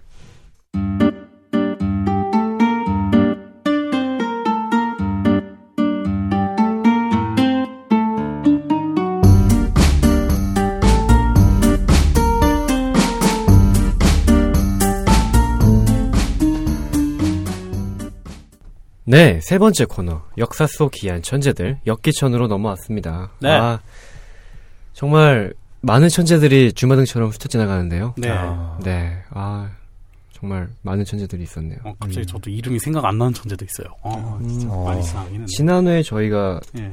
지난해. 예. 아그 사람이었어. 아이언맨 모델. 아, 예, 하워드 예. 하워드. 휴즈. 네. 예. 그러니까 베어 그리스 느낌도 살짝 나고 네. 되게 기이한 진짜 기이한 사람이었는데 네. 네. 어 이번에는 어떤 천재를 또 소개해 주실 건지 네. 팀장님께서 기대가 됩니다. 아, 오늘은요? 네. 예. 퀸의 보컬, 프레디 머큐리예요 아, 프레디 머큐리. 네. 와우 좋습니다. 오늘은 야. 제가 평소에는 항상 어떤 테마를 가지고 어떻게 고민했다 이렇게 얘기를 하잖아요. 예. 근데 오늘은 그런 얘기를 안 했어요. 왜냐, 음. 이 사람은 그냥 프레디 머큐리 하나로 다 끝나는 사람이에요. 그렇죠. 예. 아. 진짜 정말 되게 뛰어난 사람이기 때문에, 네. 예, 제가 감히 어떤 수식어를 붙이기도 뭐하네요, 이 사람. 음. 어떻게 퀸의 킹이죠. 예, 예, 정말 대단한 사람이에요. 예. 근데 이 사람을 모르는 사람이 이 사람 사진을 봤을 때는 음. 왜 이 사람 가지고 그렇게 얘기하느냐라고도 음. 할 수는 있을 거예요. 음. 근데 음. 간단히 오늘 소개해드리면 아마 그 생각이 조금은 바뀌지 않을까 생각이 듭니다. 음. 어, 전설적인 인물을 네. 다루게 그렇죠. 되네요. 네. 네. 기대가 됩니다. 네, 시작해 바로 시작해 보겠습니다. 예. 음. 예. 프레디 머큐리. 영국 락 밴드 퀸의 리드 보컬이었어요. 네. 네. 정말 대단한 사람이라고 얘기를 했잖아요. 네. 이 사람에 대해서 평을 할 때 사람들이 항상 가수건 평론가든 하나 꼭 수식어로 붙이는 게 있어요. 네. 음. 레전드, 어. 전설입니다. 네. 예. 어떤 형용사보다 더 강하죠. 네. 예. 자, 그 본인이 사실 주- 이런 얘기를 했었어요. 평소에도 나는 락스타가 되지 않을 거야. 난 전설이 될 거야. 음. 이런 식으로 얘기를 했어요. 어. 예. 진짜로 그렇게 전설이 됐고요. 음. 네. 20세기 후반 전 세계 음악계를 휩쓸었던 전설 그 자체라는 평가가 지배적입니다. 네. 예. 락 역사상 최고의 보컬 중 한 명으로 자타가 공인하는 락의 레전드 보컬입니다. 음. 단순 비교를 하긴 좀 어렵긴 하겠지만은 그 얼마 전 옛날에 소개했던 너바나의 커트 코베인이 있었죠. 네, 네. 코베인. 네. 죄송한 얘기, 커트 코베인 팬들분한테 죄송한 얘기긴 하지만은 네. 같은 역기천에서 동급으로 소개하긴 했지만은 음. 사실 랭크가 몇 단계가 차이가 납니다. 아. 예, 그 정도로 머큐리는 정말 대단한 사람이에요. 역사에 음. 남는 사람이에요. 예. 동시대 때 하나 있을 만한 천재가 너바나라고 한다면, 물론 네. 너바나 그렇진 않지. 그거보다는 위지만, 네. 커트, 아, 그이 프레디 머큐리는 네. 진짜 인류 역사상의, 인류 역사와 음악 역사에 음. 반드시 언급이 반드시 돼야 될 정도로 어. 필수 불가결한 정도의 천재라고 할 수 있습니다. 어, 그러니까 어. 락의 역사적인 측면에 있어서 커트 코베인보다는 네. 훨씬 위다. 예. 음, 즉, 말씀이시죠. 뭐 미- 예를 들어 과학 역사에 따지면 뉴턴, 아인슈타인 이렇게 가고 나머지 사람들은 물론 천재들은 엄청 많지만은 아. 역사 이정표를 얘기할 때 건너뛸 수가 있는 천재들이 있잖아요. 그쵸. 네. 그쵸? 근데 이 사람은 건너뛸 수가 없다. 어. 그런 레벨이 다른 천재. 음. 예. 저는 이런 사람들 창조적 소수라고 부르는데 음. 그 사람 중에 하나입니다. 그렇군요. 예. 이 사람 일대기에 대해서 좀 간단히 설명을 드리겠습니다. 네. 네. 간단하게 맨 처음에 일대기 그리고 그리고 퀸으로서의 활동 그리고 음. 그 사람에 대해서 이제 가수로서 작곡가로서의 외부의 평가 네. 음. 그리고 마지막 이제 비하인드 스토리 저는 이렇게 세, 네 가지 구조, 구조로 한번 설명을 드릴게요. 네. 네. 네. 먼저 윤영기 대학 시절입니다. 아무리 천재라도 날 때부터 엄청 계속 홈런을 치는 사람 별로 없죠. 네. 예. 이 사람은 좀 특이해요. 예, 영국 사람이긴 한데 아프리카 잔지바르에서 태어났습니다. 음. 잔지바르. 예, 예. 그러니까 총독부 공무원의 아들로 태어났어요. 어. 그래서 좀 특이해요. 종교도 부모님이 이슬람 뭐라고 조로아스터교예요. 어. 그래서 마치 옛날에 세계사 공부할 때 나오는 네. 불을 불을 숭상하고 뭐 짜라투스트라 뭐 이런 거랑 관련 있는 사람인데 음. 예 관련 있는 종교인데 네. 그쪽이에요. 예. 음. 그래서 그 8세기에 이슬람 교도에 쫓겨 페르시아에서 인도로 피신해 정착한 조로아스터 교도의 후손인 파르시라고 합니다. 음. 예. 그래서 원래 본명은 파로크 불사라라고 합니다. 음. 아, 이름도 멋있네요. 예. 네. 파로크라는 이름이 영어로 발음하기 불편해서 프레디라는 이름을 별명으로 많이 썼고 이걸 음. 실제로 개명을 해요. 아. 프레디가 이름이 됩니다. 네. 그리고 머큐리란 뜻은 그리스 신화의 신, 도둑과 전령의 신인 헤르메스에서 따왔다고 해요. 음. 그래서 음악의 전령사가 되겠다라는 뜻으로 프레디 머큐리라고 이름을 지었다고 합니다. 어. 어린 시절엔 인도 문바이에서 기숙학교를 다녔는데 가족과 떨어져서 공부를 해야 했던 게 무척 외- 괴로웠다고 합니다. 음. 그래서 때문에 외로움을 많이 타는 내성적인 성격으로 자랐대요. 음. 그래서 근데 음악에는 어린 시절부터 두각을 나타냈다고 합니다. 음. 학창 시절에 합창부에서 활동하기도 하고 아마추어 밴드에서 건반을 치기도 했는데 그때 그 친구들이 추억을 얘기를 했을 때 어 비범한 녀석이다라는 평가를 많이 받았대요. 음. 인도에 유학까지 갈 정도로 집안 사정이 처음엔 나쁘진 않았어요. 음. 근데 가족들과 함께 영국으로 이주하고 난 후에는 집안 사정이 많이 안 좋아졌다고 합니다. 네. 그래서 프레디 머큐리 본인도 아르바이트를 해야 됐었고 뭐 비행기 화물칸에서 짐을 옮기는 아르바이트도 했었대요. 어. 근데 본인은 동료들한테 사실 나는 알아주는 뮤지션이야. 잠깐 사회생활 체험하려고 여기 와 있는 거야. 뭐 이런 식으로 뻥을 쳤다고 합니다. 예, 근데 실제로는 안- 그렇게 여유 있는 상황은 아니었대요. 음. 영국에서 일링 예술대학 그래픽 디자이너 학사로 대학을 마쳤다고 합니다. 어. 이야, 디자이너군요. 예, 디자이너예요. 아. 예. 그래서 나중에 뒤에 설명 되겠지만 패션에 있어서 좀 비범한 모습을 많이 보여요. 네. 시각적인 연출. 감각이 있네요. 예. 네. 아무래도 당시 1970년대 초인데 음. 이때 그렇단 대학에 다니고 있었던 엘리트였어요. 음. 그리고 음악을 하지 않아도 그 취업 테크라고 할까요? 음. 그 테크를 밟으면은 먹고 살 길이 충분히 많았다고 합니다. 어. 이, 이때 좀 집안 형편이 괜찮았었나 보네. 아니요, 그런 게 아니라 이제 네. 직업적으로. 아, 아, 직업적으로. 예, 그래픽 디자이너로 하면 뭐 우리 뭐 대기업 입사하듯이 네, 아. 뭐 과장까지 뭐 부장까지 쭉 가고 나머지 다음에 뭐뭐 뭐 협력 업체로 갈 수 있고 네, 네. 연봉은 음. 이만큼이 있기 때문에 먹고 살 길이 충분했다 음. 그런 거죠 유산이 많다 그런 건 아니고요 그쵸. 예 네. 그래서 음악을 직업으로 해 삼을지에 대해서 고민을 많이 했다고 합니다 음. 그래서 퀸에 가입한 이후 뮤- 직업 뮤지션으로 살아가기로 결단을 결국 내렸다고 해요 아. 예, 퀸 이전까지는 되게 많이 고민을 많이 했어요 음. 프레디 머큐리 자체는 사실은 노- 워낙 노는 걸 좋아했고 당시 영국 대학생들도 술 파티 같은 것을 자주 하는 분위기였었어요. 음. 우리 옛날에 막 90년대 막 이럴 때 무조건 신촌 이런 데 가면 술을 먹자 막 이러잖아요. 수업 제끼자 막 이러면서 그런 분위기였다고 합니다. 예. 음. 신촌이었군요. 프레, 그래서 프레디가 기타를 들고 존 레논 노래를 연주하면서 막 불렀대요. 술 먹고 난 후에. 취해서 그때 그 목소리가 주변 사람들이 끝내줬었다고 아. 막 주변 사람들이 회상을 하고 합니다. 아. 예. 이제 드디어 퀸 얘기를 좀 들어가겠습니다. 네. 대학 시절 중에 대학 재학 중에 아마추어 밴드 활동 혼자 하다가 이제 로저 테일러와 브라이언 메이가 이끌던 스마일이라는 밴드를 유심히 지켜봤었어요. 음. 그 프레디 머큐리가요. 네네. 그러다가 프레디가 머큐리가 이제 보컬 팀 스타펠이라고 하는 사람이 있어요. 음. 이 사람의 소개로 두 사람과 만나게 됩니다. 음. 즉 팀 스타펠 그리고 로저 테일러 그리고 브라이언 메이 이 세 명이 원래 아는 사이였고 음. 프레디 머큐리는 거기에 원 소속돼 있는 멤버는 아니에요. 음. 근데 이제 팀 스타펠이라고 하는 그 팀 내에서 이제 그 보컬을 맡고 있는 사람이 소개를 해준 거죠. 음. 예. 근데 이후 팀 스타펠은 험피 봉이라고 하는 밴드에 가입하기 위해서 이제 스마일을 탈퇴해요. 어. 그래서 그 밴드 자리에 이제 보컬이 없잖아요. 네. 그 자리로 들어온 게 바로 프레디 머큐리입니다. 어. 예. 그래서 팀이 베이스 오디션을 보았고 그리고 세 번의 오디션 끝에 베이시스트로 이제 존 디콘을 영입하게 됐고요. 네. 그렇게 해서 이제 총네 명- 멤버 4명이 확정이 된 거죠. 음. 이 사람들이 바로 퀸입니다. 아. 네. 후에 그 멤버 중에 하나였던 아까 얘기했던 로저 테일러 로저가 얘기를 하기를 스마일 시절에 웬 이상한 녀석이 공연마다 와가지고 공연에 대해서 이러쿵저러쿵 잔소리를 하면서 평론을 해, 해, 해, 해댄 녀석이 있었다. 음. 그 놈이 바로 프레디 머큐리였다. 이렇게 어. 얘기를 하더라고요.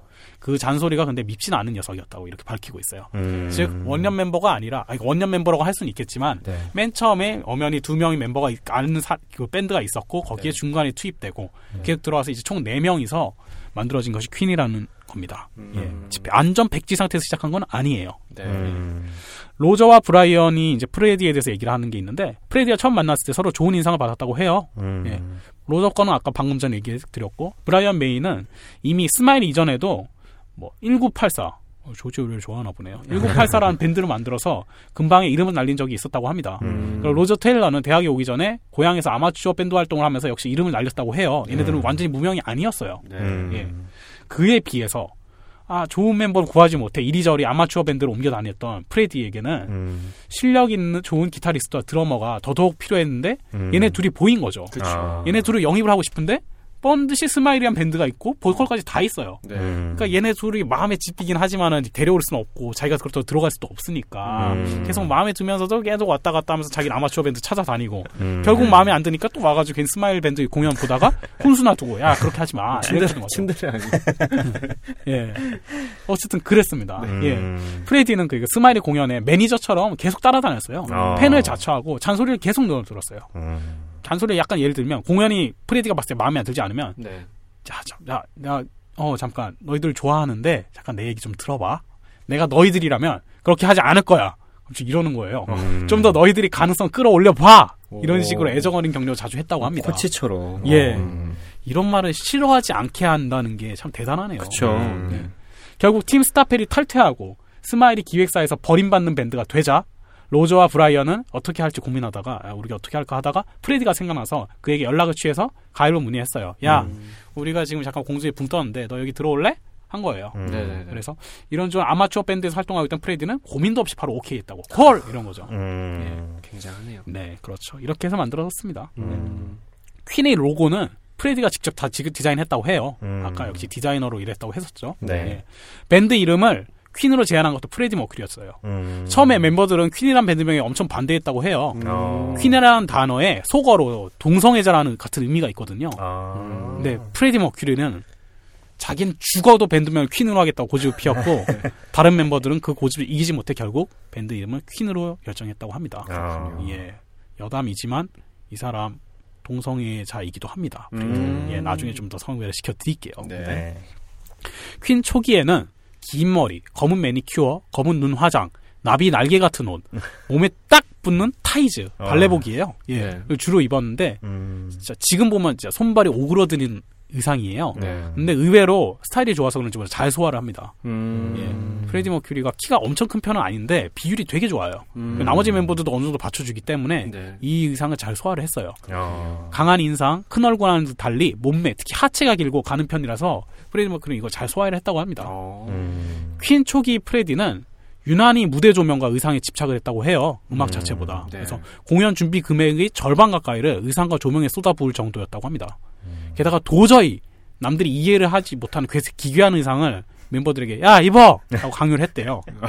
그래서 퀸이 공연 준비를 하는 대기실에는 막 멤버들이 아 이거 못 입어 막 이런 소리가 옆방에 그 대기하고 있는 또 다른 밴드한테 자주 들렸다고 합니다. 어. 특히 막내 들어온 사람 지- 제일 막내 있잖아요. 아까 베이시스 네. 음. 들어왔다고 하는 그 친구가 제일 난해한 의상을 주문 받았대요. 음. 야 우리들은 이걸로 갈 건데 너는 혼자 어, 바지가 없는 옷을 한번 입어보면 좋겠어. 뭐 이런 식으로 어. 예, 얘기를 음. 많이 들었대요. 존 디콘이죠. 음, 예. 기저귀만 입거나. 예. 네. 그존 디콘은 되게 프레디보다 더 내성적이고 어. 막내에다가 제일 마지막에 후발로 들어왔는데 네. 위에 형이라고 하는 작자들 그런 식으로 하니까 네. 한 명이죠 정확히 얘기하면 그렇죠. 그래서 많이 힘들었다고 합니다. 음. 예. 3집이 나오기 전까지 퀸은 여타 무명 밴드와 그렇듯이 금전 사정이 안 좋았습니다. 음. 데뷔 앨범인 퀸을 시작으로 점점 이름을 알리면서 명곡 보헤미안 랩소디가 음. 수록된 A Night at the Opera가 네. 대박을 치면서 이때부터 진짜 대중적인 인기를 끌었어요. 어. 음. 예. 근데 희한하게도 요 앨범까지 포함해서 이상하게 평론가들한테는 엄청나게 비난을 받았습니다. 아이고. 음. 예. 이것 때문에 아, 역시 이거 기피의 강을 봤을 거예요. 이것 때문에 인터뷰도 잘 안 하고 어. 평론가들에 대한 감정도 아주 안 좋았다고요. 아이고. 프레디는. 예. 아. 특히 사생활 때문에 더 그랬는데 프레디 그 게이 의혹이 있어요. 동성애 음, 의혹이. 네, 그리고 네, 네. 문란한 사생활들을 파헤치는 찌라시 언론의 행태를 알기 때문에 네. 그는 언론을 더더욱 싫어했다고 합니다. 아. 허나 이런 거랑 상관없이 프레디 머큐리는 무대 위에서는 확실히 프로였다고 합니다. 음. 초반부터요. 예. 음. 몸이 아프든 기분이 안 좋든 무대 위에만 서면 올라가면 항상 열정적으로 관객들을 압도하면서 최선을 다해서 공연을 했습니다. 음. 물론 공연을 중간에 그만두는 일도 없었고 노래를 부르다가 가사가 틀리거나 연주가 엉켜도 그것에 얽매이는 일도 없었어요. 네. 이 열정적인 프레디 머큐리 모습은 커트 코베인 아까 얘기했던 너바나의 뮤지션이죠. 네. 커트 코베인이 자살하기 전에 유서에 써져 있어요. 음. 어. 커트 코베인이 이렇게 얘기했어요. 아 나는 프레디 머큐리처럼 음악과 공연을 즐길 수 있는 타입이 아니야. 네. 난 도저히 즐길 수 없고 이걸 열심히 잘하려고 하면은 마음이 괴로워. 뭐 이렇게 식으로 유서 첫머리에 음. 첫머리에 썼습니다 한 탑이. 어. 예. 그 정도로 커트 코베인마저도 프레디 머큐리를 자기 위로 보고 있다는 거죠. 그렇군요. 그러니까 쓰고 있다는 거죠. 음. 예. 근데 외모는 커트 코베인이 위입니다. 예. 죄송합니다. 이거는 예 프레디 머큐리 팬분들도 아, 한테도 죄송하게 됐지만 그래요. 네. 음. 라이브에서는 특히 화려한 동작들과 관객 선동 스킬을 바탕으로 퀸이 수많은 관객을 아우른 스타디움 공연을 해나가는데 매우 중추적인 역할을 했습니다. 음. 마치 우리나라 가수 중엔 조영남 가수가 떠오르네요. 음. 아. 팔을 막 이렇게 흔들면서 네. 관중을 이렇게 압도하잖아요. 네. 그거보다 제가 봤을 때 레벨이 한 몇 수는 위입니다. 음. 조영남보다는 네. 예, 정말 몇 수 위. 죄송합니다, 조영남 선생님. 근데 정말 이건 사실이에요. 네. 이 사람이 얼만큼 위력이 있냐면 2012년 그 월드컵 공연 때 프레디 머큐리 그 퀸이 그 음악이 나왔었어요. 네. 음. 즉 본인이 이렇게 무대에 서서 이렇게 연출하지 않아도 저절로 떼창이 됩니다. 아. 사람한테 그 정도예요. 그 굉장하네요. 죽어서까지. 예, 네. 정말 대단한 사람이에요. 괜히 천재를 넘어서 전설이라 부르는 사람이 아닙니다. 이 음. 예. 무대를 휘젓고 다니는 거친 락 뮤지션 이미지에 어울리지 않게 음. 클래식 음악이나 오페라, 발레 같은 장르에 유난히 관심이 많았다고 해요. 네. 예. 게다가 판타지 소설, 판타지 전설 같은 것도 되게 관심이 많았다고 합니다. 네. 이런 관심사 덕분에 퀸 초기 가사에는 요정, 괴물, 정의기사 같은 단어가 가사 속에도 등장을 한다고 합니다. 음. 프레디 머큐리는 70년대와 80년대 이제 보컬 스타일이 좀 많이 차이가 커요. 음. 초창기 70년대 때에는 아름다운 미성과 높은 음역이 특징이에요. 근데 80년대 들어서는 갑자기 파워풀하고 남자다운 굵고 무거운 목소리를 보여줘요. 네. 음. 참고로 코수염을 기른 것도 지금 가장 많이 사진에 검색되고 있는 게 코수염 기른 사진인데, 네. 예. 그 코수염을 기른 것도 이때 80년대 때부터 합니다. 어. 음. 예. 즉 이때부터 아예 노래 스타일이나 패션 스타일까지 다 바꾼 거예요. 음. 네. 그래서 콘서트에서도 많은 변화가 있었다고 합니다. 음. 이 목소리 바꾼 거에 대해서 여러 가지 추측이 많아요. 예, 1970년대 콘서트에서 소리를 너무 질러대서 목이 나가는 바람에 그렇게 됐다는 추측도 있고 네. 어. 목 관리에 철저했던 프레디 머큐리가 1980년대 이후에 갑자기 목 관리를 하지 않으면서 목소리가 변해버렸다는 추측도 있습니다. 음. 네. 근데 이런 추측은 많지만은 결국 프레디 본인이 목소리 변화의 이유를 밝히지 않았습니다. 죽을 때까지요. 음. 퀸 말기 1980년대 말에는 담배를 끊으면서 약간 미성이 약간 살아났대요. 음. 그래서 이때쯤에는 70년대 창법으로 돌아왔다고 합니다. 야, 그렇군요. 네. 이제 머큐리 말년에 대해서 일대기 부분에 대해서 좀 말년의 부분에 대해서 좀 말씀을 드리고 싶어요. 네. 음. 말년에 에이즈로 고생했습니다. 아. 이 당시 에이즈는 지금도 그렇긴 하지만 정말 답이 없는 불치병 중에 불치병, 속도 늦추는 것마저도 힘들 정도의 불치병이거든요. 네네. 음. 저 에이즈로 고생하다 결국 죽었는데 돌아가셨는데 1991년 11월 23일 에이즈 감염을 공식 인정하는 성명을 발표했고 음. 그 다음 날 사망했습니다. 아이고. 23일에 인정하고 그 다음 날 바로 죽었어요. 이건 매직 존슨하고 완전히 대비가 되네요. 음. 당시 신문 보도를 보면 죽을 무렵엔 눈도 보이지 않는 지경이었다고 합니다. 아이고. 그러니까 그 전까지는 에이즈였다는 건 본인은 알고 있었겠죠. 근데 네. 공식적인 인정 끝까지 안 했어요. 음. 그러다 이제 죽을 때 돼서 에이즈를 했다는 거죠. 네. 멤버들은 사실 이미 1988년부터 그 에이즈 감염을 알았다고 합니다. 음. 그 즈음부터 프레디 머큐리는 급속히 초췌해지며 에이즈 감염설이 퍼지고 있었어요. 네네. 이때 프레디는 근데 멤버들에게 이렇게만 얘기했다고 합니다. 너희들도 내 문제가 뭔지 알고 있겠지만 그 부분에 대해서는 얘기하고 싶지 않다. 나는 그냥 죽을 때까지 음악만 했으면 좋겠어. 라는 어. 식으로 고백을 했대요. 네. 그래서 나머지 멤버들도 그냥 그 이따 뜻에 따라 더 이상 그 문제를 얘기하지 않고 네. 음악 작업에만 끝까지 몰두했다고 합니다. 음. 병색이 짙어짐에도 불구하고 프레디는 음악에 대한 열정 하나로 약을 먹어가며 버티고 몸이 잠깐 지워지면 그때 다시 작곡하고 노래하기를 반복했다고 합니다. 네. 나빠지면 좀 더 쉬고 약 먹고 이랬죠. 프레디가 그렇, 기 때문에 프레디가 언제쯤 스튜디오에 갈 수 있다고 멤버들에게 연락을 하면 나머지 세 멤버들은 데모 버전을 미리 만들어 놓고 프레디가 컨디션이 좋을 때 스튜디오에 와서 보컬 녹음하는 방식으로 앨범을 제작했대요. 네. 미리 다 데모 테이프를 만들어서 프레디 파트만 빼놓고 했다가 음. 프레디 들어와서 녹음하면 덧입히는 형식으로 네, 제작을 네. 했다는 거죠. 네. 생전 마지막 싱글인 The Show Must Go On은 음이 높아서 브라이 멤버 중에 한 명인 브라이언 메이가 프레디 한테 이 곡을 부를 수 있을지 솔직히 걱정된다 이렇게 얘기를 했어요. 어. 근데 프레디는 영어인데 제가 그냥 한국말로 얘기를 하겠습니다. 영어. 그냥 하지 뭐! 이러면서 젠장! 뭐 이러면서 음. 말을 내뱉고 난 후에 투병 중임에도 불구하고 독한 보드카를 한 번 쭉 들이키더니 삑사리 없이 한 큐에 녹음을 마쳤다고. 어. 한 방에 성공했어요. 재능은 재능이네요. 예. 아.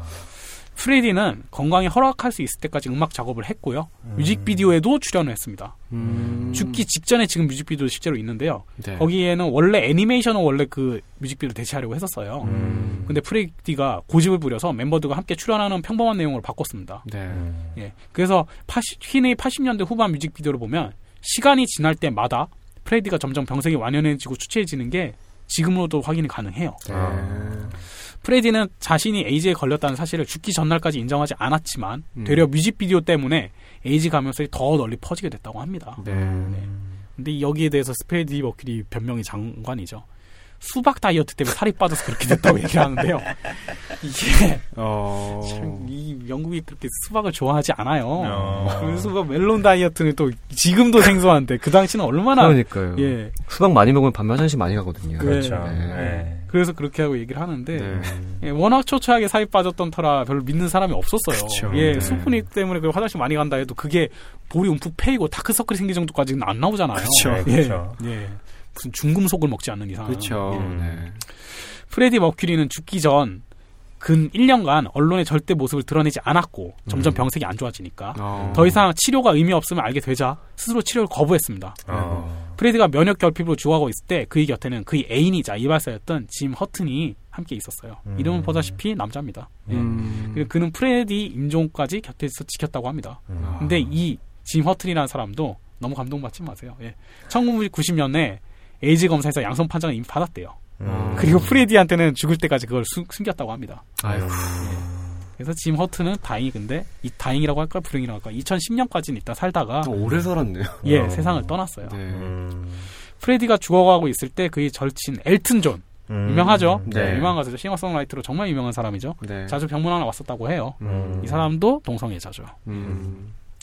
특이점이라면 프레디는 죽기 직전 그나마 몸이 괜찮을 때 그림을 상당수 그렸다고 해요.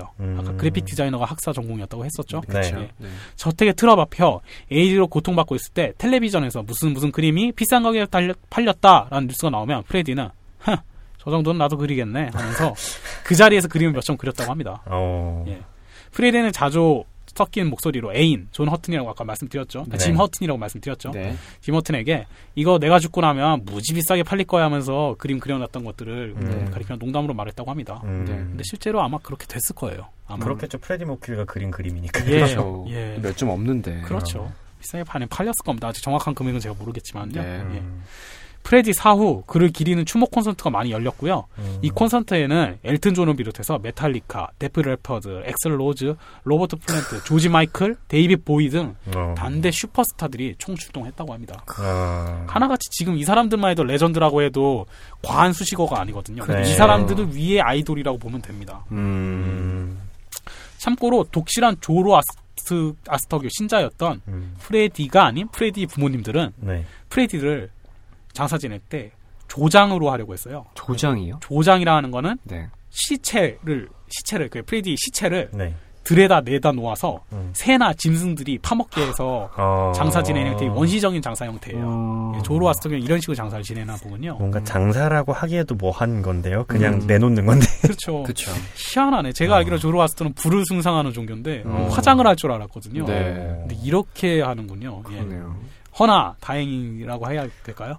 현대 문명의 조장이란 풍습은 거부감이 많이 들 수밖에 없고 또 음. 프레디 또한 종교와는 너무나도 거리가 먼 사람이기 때문에 지인들이 부모를 제외한 지인들이 극심하게 반대했다고 합니다. 음. 결국 프레디는 화장되었고 쟤는 아무도 알지 못한 곳에 뿌려졌기 때문에 그의 무덤은 없다고 합니다. 아, 어디 유골도 안 모으셔나는 거. 네, 음. 어딘가에 뿌렸대요. 네. 어딘지 모르겠죠. 그게 한국까지 거슬러 왔을지도 모릅니다. 아, 그럴 수도 아, 있겠네요. 네. 네. 후쿠오카까지 갔을지도 모릅니다. 예, 이제 크레기 일대기에 대해서는 간단히 이렇게 말씀드렸고요. 네. 이분에 대한 평가를 좀 말씀을 드릴게요. 네. 먼저 가수로서 보컬로서 역량이 드러나기 시작한 건 대학 시절 때부터였다고 해요. 네. 음. 주위 사람들의 증언에 따르면 무척이나 예쁜 목소리를 가지고 있는데 그 목소리를 어떻게 써야 할지 몰랐다라고 합니다. 음. 예, 대학 시절 때 뭐지 가수 할지 말지도 고민했다고 얘기했었잖아요. 그렇죠. 음. 그 뒤로 혼자 엄청나게 연습을 했는데 퀸이 결성할 즈음에는 어느 정도 안정된 보컬을 보여주게 됩니다. 즉맨 음. 처음엔 될성부른 그리고 재능이 넘쳤다고 한다면 이제 어느 정도 숙련대에서 무기로 쓸 수 있을 정도의 보컬이 됐다는 얘기죠. 음. 프레디 머큐리는 어릴 적 합창부 시절을 제외하고 누군가에게 정식으로 노래 배운 적이 없대요. 그래서 보컬 부분에서 누구 누구의 영향을 받았는지 불분명합니다. 가끔씩 성량이 풍부한 오페라적 창법을 보여주기도 했어요. 음. 그리고 프레디 머큐리는 젊을 적에 엄청난 미성이었다가 나이가 들면서 점점 목소리가 굵어진 케이스입니다. 아까 7, 80년대 비교하면서 제가 간단히 설명드렸었죠. 네네네. 네. 7, 80년대 목소리가 다르다고 말씀드렸고요. 초창기 앨범 퀸 1집을 들어보면 멜로디가 재미없어도 프레디의 미성 덕분에 들어볼 만한 곡이 되게 많아요. 음. 미성이었던 시절엔 그야말로 굉장히 중성적인 야누스적인 미성이에요. 아. 파리넬리랑 한 비교해도 돼요. 그러니까요. 예. 남성의 목소리와 여성의 목소리가 혼재된 듯한 그 마성의 목소리는 지금도 경탄이 대상이라고 합니다. 음. 예. 설마 그 거세를 하진 않았겠죠? 예. 설마 그냥 물어봤습니다. 예. 어. 전문적인 보컬 수업은 받은 적이 없지만 아름답고 매력적인 목소리로 많은 사람들을 감동시켰고요. 음. 노래에서는 저 아까 얘기했다시피 여성 남성 음악을 넘- 넘나든다고 얘기를 했는데 네. 고음은 무려 4옥타브 락까지 올라간다고 합니다. 어. 예. 뭐지야 그게? 장난 아니네요. 상당히 올라가네. 파리넬리급까지는 아니, 아닌 것 음. 같은데 그래도 대단한 거죠. 그러네요. 예. 돌고래네요. 예, 진짜 대단해. 나중에 초음파도 내겠어요. 진짜 그 정도에. 그래서 초기 파리 초기 이 프레디 머큐리 음악을 좋아하는 사람들은 아예 MR도 제외하고 음. 노래 반주도 제외하고 얘 목소리만 듣는 사람도 많다고 합니다. 아. 미성에 어. 취해가지고. 음. 다음 작곡가로서 프레디 머큐리를 좀 말씀드릴게요. 네. 프레디 머큐리 음악적 재능이 엿보이는 다른 부분이 바로 작곡 능력입니다. 네. 보컬로도 엄청나지만 작곡도 대단해요. 네. 퀸 결성 때부터 브라이언 메이와 더불어 많은 곡을 작곡했는데 간단히 몇 개만 다 말씀드리기는 어려우니까 네. 얘기 드리면 보헤미안 랩소디, 어. Don't Stop Me Now, 오. Crazy Little Thing, Cold Love. 음. 이 노래는 참고로 목욕하다가 악상이 떠올라서 만들었대요. 음. 머리 감고 있다가 아 이거네 하면서 이렇게 만들어서 아, 흥얼거리다가. 예. 음. 그리고 이건 모를 사람은 없을걸요. Champion. 아이고. 광고에 진짜 많이 나오죠. 그렇죠. 예. 뭐 저희 월드컵 때도 엄청 나왔고. 네. 예.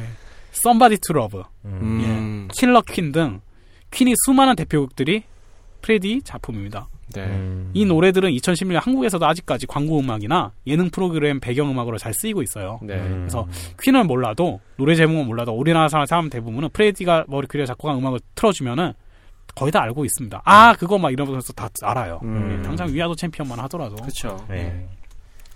다양한 장르의 시도 및 혼합이 싱어송라이터로서의 프레디 머큐리의 대표적인 특징 중 하나입니다. 음. 퀸 초창기에는 heavy rock 작곡에 집중을 했고 그 이후 각종 발라드를 통해 피아노 발라드 그리고 또 다른 specialist로서도 자리매김을 했어요. 네. 클래식이나 이런 쪽도 되게 박식했거든요. 오페라도 어. 많이 안다고 했으니까. 네. 네. 그 외에도 progressive rock, 가스펠, 팝, 디스코 등 다양한 음악을 시도했다고 합니다. 그렇군요. 음. 대중적이고 기억하기 쉬운 멜로디를 뽑아내는 솜씨 또한 아주 일품이고요. 네. 흔히 들을 수 있는 대중음악에 비해 특이한 전개, 수차례의 조바꿈 등 복잡한 구성이 두드러진 곡을 여러 차례 선보였다고 합니다. 실험 정신과 도전 정신도 출중하네요. 네. 네. 반면 그 자신은 악보를 거의 볼 줄 모른다고 말합니다. 오. 퀸 멤버 및 관계자들의 말에 의하면 프레디는 자신이 만든 곡을 일반적인 악보 형식이 아닌 그만이 알아볼 수 있을 법한 이상한 기호로 종이 여러 장에 적어 스튜디오에 가져왔다고 해요. 어, 이건 되게 의외네요. 진짜 천재 같은데. 예. 네. 찰리 파커 갑자기 생각나면서도 찰리 파커는 야 마일드 마일스 똘마니 내가 부르는 거 적어 뭐 이렇게 했잖아요. 책으로 네. 남겼잖아요. 근데 이 사람은 자기만의 기호를 만들었대요. 어. 야, 이 수천 년의 그 클래식과 뭐- 뭐지 바로크 막 이런 걸 거쳐가지고 만든 그 악성 도표로도 설명할 수 없는 게 자기가 만- 독자적으로 만든 기호가 있나 보네요. 그러네요. 음, 네. 예. 대부분의 노래는 피아노로 작곡했다고 합니다. 음. 작곡하는 것도 근데 좀 특이한 스타일이었다고 해요. 오랫동안 피아노 앞- 보통 작곡가들 이렇게 해요. 되게 피아노 작곡가들 특히 오랫동안 피아노 앞에 앉아서 머리를 싸매거나 고매하는 뭐 그런 타입들이 많거든요. 음. 근데 그런 타입이 아니라 뭐 멜로디가 떠오르면 녹음하지 않고 머릿속에 넣어뒀어요. 네. 어, 적어놓지도 않아요. 그다음에 나중에 그 선율이 남아 있으면 그제야 녹음하고 작곡을 시작했다고 합니다. 어. 지금 여, 예, 지금 여기 앉아서 어흐흐 뭐 이런 음악이 상당히 생각이 나요. 네. 어딘가 적어놓지도 않아요. 뭐 집에 가면서나 뭐밥 먹으면서 그게 머리에 떠오르면 음. 아, 또 떠올랐으면 아 이건 버리기 아까운 음악이야. 어. 음악으로 만들 수 있겠어. 이래서 녹음하고 작곡을 시작했다고 합니다. 아, 굉장하네요. 예. 네. 선율이 머릿속에 남아 있지 않는 건 그 선율이 허접해서 기억할 가치가 없어서라고 해서 그냥 깔끔히 포기를 했대요. 어. 이거는 저번에 옛날에 얘기했던 성민 씨랑 정확히 똑같은 케이스는 아니지만 네. 약간 다르네요. 우리는 그때 얘기할 때그 네. 단편은 그때 쓸 수 없는 글은 아. 못 쓴다 그 얘기를 했잖아요. 그렇죠. 근데 이 사람 같은 경우에는 정확한 케이스라고 하긴 좀 어폐가 있긴 하지만 음. 다시 생각나지 않으면 그건 그냥 이미 가치가 없는 거야. 이렇게 쿨하게 아. 넘겼다고 음. 생각을 하면 됩니다. 이 사람 네. 기준으로는. 예. 그러네요. 예.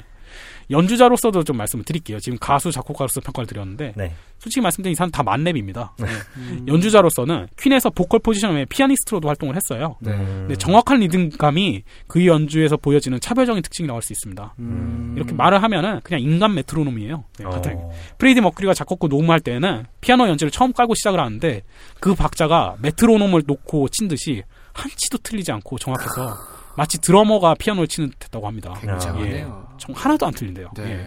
이거는 특히 옆에 듣는 연주 주변 연주자 평가에도 있지만 음. 방 건너 칸막이 넘어서 다음 무대를 준비하는 또 다른 그런 뭐 라이벌 밴드 이런 쪽의 평가이기도 해요. 어. 네. 그- 그걸 가지고 야, 메트로놈 틀어놓고 하나 보다 했는데 알고 보니까 사람이 연습하고 거예요. 어. 이런 거예요. 예. 음. 하지만 머큐리 본인은 스스로의 연주 실력은 그렇게 마음에 들지 않았댔대요. 음. 때문에 80년대 들어서부터는 본인이 직접 연주하기 대신에 세션 뮤지션들을 적극 활용하게 되었다고 합니다. 음. 악기는 주로 피아노, 그것도 그랜드 피아노를 칩니다. 이 사람은 네. 어. 일렉기나 이런 피아노가 아니고 그랜드예요. 고전적으로. 와. 굉장하네요. 예, 기타도 쳤다고 합니다. 음. 여기 대해서 약간 behind가 있는데 엘튼 존이랑 엄청 친했다고 했잖아요. 네. 엘튼 존이 프레디 머큐리랑 자기를 되게 비교를 많이 합니다. 음. 그래가지고 이렇게 프레디랑 자기랑 연주를 할 때 어떤 아, 뭐지 노, 음악을 하고 라이브 콘서트 했을 때 어떤 점에 대해서 이렇게 연주했습니까 하니까 자기는 프레디보다 연주가 뛰어나고 음. 프레디는 자기보다 노보로 보컬 능력이 더 뛰어나다. 음. 그렇게 얘기를 했다고 해요. 어. 그외 behind story를 간단히 말씀드리겠습니다. 네. 이 사람 마이클 잭슨이랑 어느 정도 친분이 있었어요. 네. 음. 팝의 황제 마이클 잭슨과 친분이 있어서 여러 번 조우했다고 합니다. 네. 음. 마이클 잭슨이 먼저 프레디 팬임을 자처해서 80에서 82년 사이에 퀸의 공연에 여러 차례 방문하기도 했대요. 음. 예, 그럼 근데 이후에 두 사람은 소원해지는데 그 이유를 프레디 머큐리 이렇게 얘기해요. 마이클 잭슨이 스릴러로 엄청 뜨니까 음. 매우 바빠졌고 나도 뭐 지금 잘 되고 있으니까 바빠졌어. 근데 소- 그렇게 해서 서로 자연히 멀어졌다. 근데 나는 섭섭하다. 이렇게 끊었대요. 어. 마이클 잭슨, 예, 네가 더 많이 떴다. 뭐 그런 걸 얘기할 수- 상업적으로는 어. 얘기하는 거일 수도 있겠죠. 예. 음. 밴드가 퀸이라는 밴드가 성공 궤도에 오르면서 멤버들하고도 싸움이 좀 많았대요. 자잘한 네. 트러블이 많았다는데 그 중에도 프레디는 브라이언 메이와 제일 마찰이 많아 잦았다고 합니다. 음. 네. 프레디와 브라이언이 싸우는 방식이 좀 웃겼다고 좀 얘기가 나오는데요. 프레디와 브라이언이 사소한 말다툼을 시작해서 점점 목소리가 커지다가 브라이언이 냉소적으로 프레디가 상처받을 만- 만한 말을 탁 내뱉었대요. 음. 프레디는 이제 화가 나가지고 문을 박차고 뛰쳐나갔대요. 음. 그러다가 이제 몇 시간 뒤에 다시 프레디가 돌아와서 어영부영 화해를 하고 다시 하던 일에 집중했다고 합니다. 음. 주변 사람들이 자꾸 그 일이 생기니까 좀 궁금하잖아요. 그래서 그렇게 싸우고 있다가 주위 대부분 사람들이 한번 물어봤대요. 아 이거 자초지종을 좀 얘기 좀 해줘라. 뭐 때문에 싸웠느냐. 그 자초지종을 듣고 나니까 주위 대부분 반응이 반응이 프레디를 편드는 게 아니라 아 브라이언이 그런 심한 말을 할 만했네 이렇게 얘기를 했다고 합니다. 그러니까 프레, 오죽했으면. 예, 음. 예. 프레디가 주위 사람들이 납득하지 못하게 감정적으로 화냈던 적이 많았던 걸로 음. 예, 주변 사람들이 보고 있어요. 감정 기복이 심했나 봐요. 예, 예. 네. 왜 오늘 면도를 안 했어? 뭐 이런 식으로 했겠죠. 오늘 왜 손가락 틈이 왜 이렇게 벌어졌어? 막 이러면서 오늘 왜 손톱을 안 깎았지? 뭐 이런 식으로 싸웠겠죠. 어. 예, 예를 들자면 포스카닌인가요? 예, 머리카락이 비대칭이잖아. 음악에 집중이 안 돼. 뭐 이러면서 어, 얘기를 뭔가 했 박자도 정확하고 어울리는데요. 그러니까요. 뭐 이런 억지스러운 걸 했기 때문에 주변 사람들이 만장일치로 프레디가 좀 심하네. 라고 음, 했나 봅니다. 그러네요. 네. 세간에는 게이라고 알려져 있으나 정확히는 양성애자입니다. 아, 음. 네. 둘다 좋아해요. 유명하죠. 네, 네. 좋네요. 자웅동체가 아니고 자웅양체라고 해야 될까요? 예. 대학 다니던 시절에 사귀던 메리 오스틴 여성입니다. 음. 무척 깊은 관계였고요. 동거까지 하였으나 모종의 이유로 헤어지고 그 이후로 수많은 남자애인을 사귀기 시작해요. 시작은 음. 여잔데 그 다음부터는 남자네요. 예. 음. 그렇지만 메리와는 헤어지고 나선 후에도 무척 사이가 좋아 죽을 때까지 함께했고 프레디가 본인이 유일한 친구라며 깊이 신뢰했다고 합니다. 어. 메리 오스틴 역시 나중에 결혼을 합니다. 음. 결혼하는데 결국 이혼을 해요. 음. 그래서 남편 사이에서 두 아들을 낳았는데 프레디가 대부 그러니까 음. 아버지 역할을 대신 해주었습니다. 어. 음. 그 정도로 둘은 신뢰가 있는 사이입니다. 그렇군요.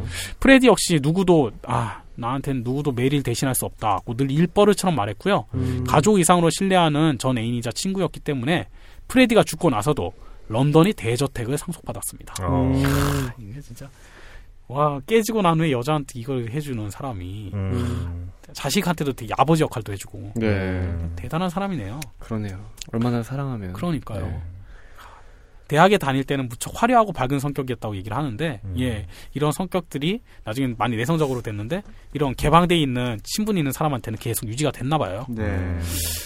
어, 외모에 대해서 좀 말씀드리면 강렬한 코스 염과 독특한 무대, 때, 무대 때문에 때문에 굉장히 호쾌하고 터프했을 것처럼 보여요. 음. 근데 실제로는 무척 수줍음이 많고 외로움을 많이 타는 성격이라고 합니다. 아이고. 음. 실제로 이 사람에 대해서 그 뭐지 사전에 검색을 해보면은 가슴털이 되게 많아요. 네. 위통을 까고 그 뭐지 옷 입은 차림이 진짜 남자 발레처럼 돼 있어요. 음. 남자 발레처럼 위에는 가슴털이 있는데 이 다음 아래부터 뭐다 진짜 레깅스처럼 음. 타이츠처럼 쫙 돼 있고 네. 양손을 딱 벌리면서 그 양손 털 아래에도 이제 겨드랑이 털도 보여요. 네. 그러면서 위에는 뭐 이제 영국 깃발을 들고 있죠. 그러면서 어. 목소리는 파리넬리야. 어. 이- 이것도 쉽게 잊을 수는 없죠. 예. 네. 이런 타입인데 실제로 성격은 되게 수줍다고 합니다. 음. 예. 파파라치식을 달려드는 언론을 피해 많은 연인들에게 여기선 남자를 얘기하는 거겠죠. 네. 많은 남자 연인들에게 의지하곤 했지만 배신도 많이 당했대요. 음. 그리고 상처를 많이 받아서 더 그런 성격이 심해졌다고 합니다. 음. 퀸이 드러머인 로저 테일러와 작은 옥 장신구 가게를 한번 찾아 차려서 사업도 해봤대요. 네. 어. 근데 이 사람 천재라고는 얘기했는데 사업 수완은 별로 없는 것 같습니다. 음. 음. 어느 정도 생활비를 벌려고 여기저기 손을 써서 시작한 일인데 프레디는 장사를 할 만한 타입은 아니었다고 주변에서 얘기를 해요. 네. 이때 관련해서 일화가 하나 있어요. 프레디가 가게를 보던 중에 프레디가 머큐리가 입, 입던 재킷을 벽에 걸어 놓았어요. 네. 그때 한 손님이 프레디 재킷을 마음에 들어 했어요. 네.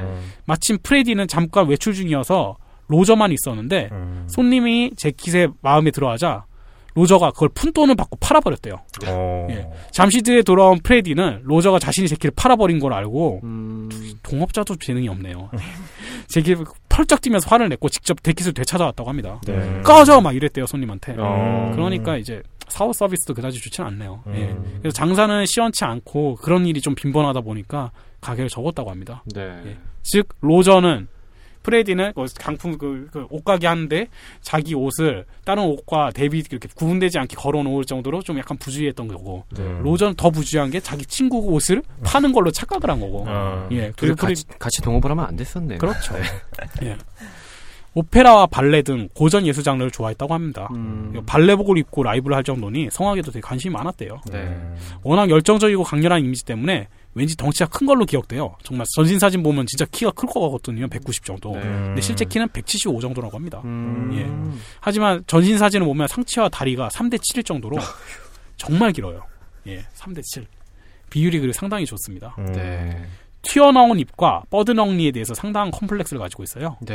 예, 그래서 그 아직 수염을 기르지 않았을 때 동료 뮤지션이 프레디 보고 야 너 드라큘라 같다 막 이렇게 농담을 했거든요. 그때 음. 프레디가 정말 화를 냈다고 합니다. 오. 정색하면서 욕을 했대요. 아 그럼 피 빨아줄까? 뭐 이런 식으로 욕을 했겠죠. 예. 그래서 주변 분위기가 싸해진 적도 있다고 합니다. 아, 음. 그래서 웃을 때 입을, 입을 가리고 웃고 수염도 그것을 가리기 위해서 길렀다고 해요. 음. 또 하나 behind story는 고양이 애묘가라고 합니다. 어. 예. 음. 실제로 메리를 제외하고는 아까 얘기했던 그 예전에 사귀었던 네. 여자친구였다 이제 친구가 된 그 사람 빼고는 고양이에게만 재산을 상속시키겠다고 말했을 정도였어요. 예.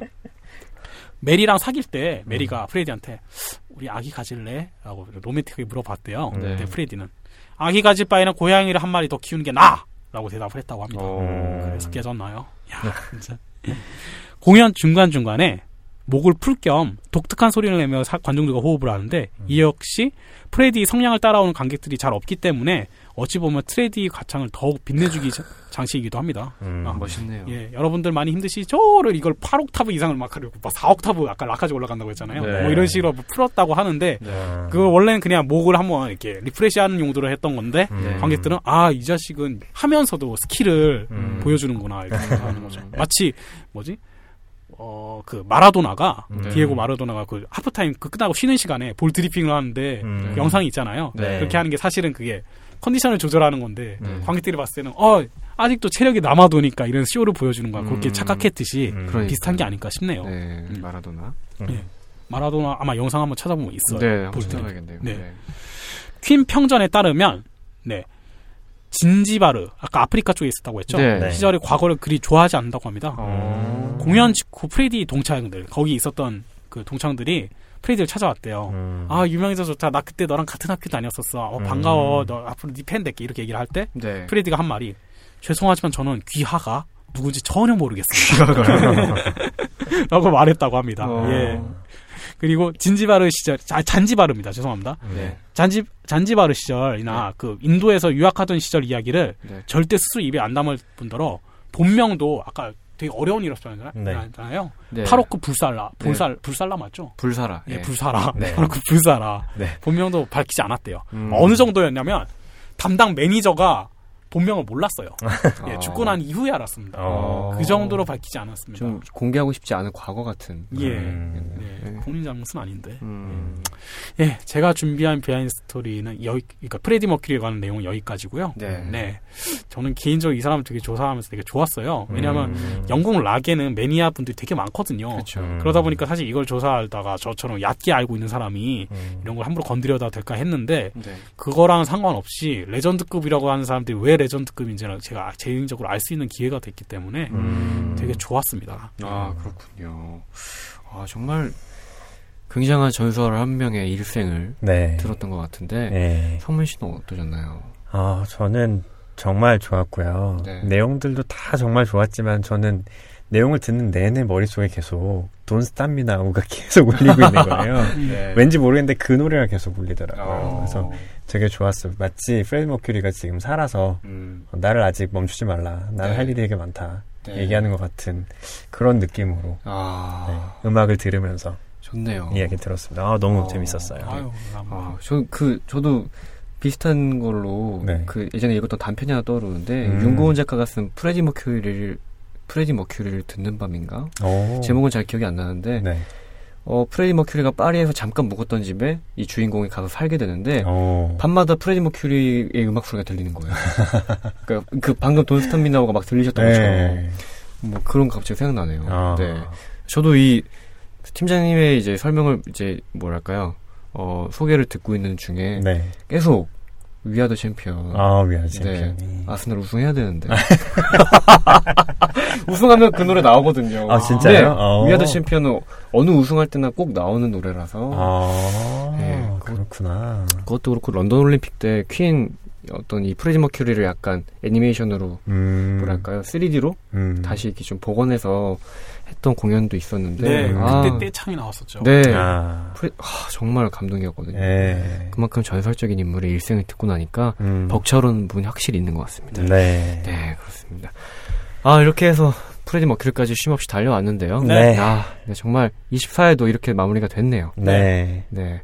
저희 다음부터는 아마 어, 두 코너씩 나눠서 나갈 수도 있는데 네. 그것도 들으시는 분이 편의상 골라 들으셔도 조- 좋을 것 같고요. 네. 저희 편하자고 하는 건 아니니까요. 아, 예. 네, 제가 무슨 네, 해외 광고 방송처럼 아. 톤이 그렇게 변했는데 네. 네. 그렇습니다. 팀장님 오늘 24회 어떠셨나요? 아, 이게 되- 되게 좋았고요. 네. 음. 사실 말을 약간 더 정돈해서 했으면 더 좋지 않았을까 싶은 부분이 좀 있긴 한데 음. 예, 그 부분은 제가 계속 반- 여기 진행하면서 네. 계속 고쳐나가도록 하겠습니다. 저는 오늘 너무 마음이 좋았어요. 감성글들도 그렇고 네. 그리고 음. 예 새신사도 그렇고 네. 여기서도 다 괜찮았습니다. 아, 아. 그렇습니다. 어, 네. 저 되게 만족하는 방송 오랜만에. 그러네요. 네, 그렇습니다. 음. 성민 씨는 어떠셨나요? 저는 아직도 돈 스탑미나우. 저희 방송 그만 그만하지 말까요? 아니, 그러니까, 예, 그러니까. 끝내면 안 될 것 같은 느낌인데. 그러니까. 이게 저작권이 만료됐으면 제가 끝에 틀고 엔딩으로 싶은데. 틀고 싶은데 모르겠네요. 어떻게 될지. 하여튼, 아, 너무 좋았습니다, 오늘.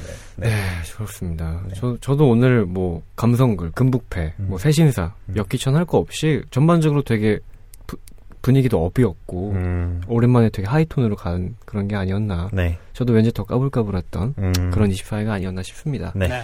아, 이렇게 해서 저희 24회는 여기서 마무리하도록 하고요. 네. 다음에 25회 때 다시 찾아뵙도록 하겠습니다. 네, 다들 수고하셨습니다. 수고하셨습니다.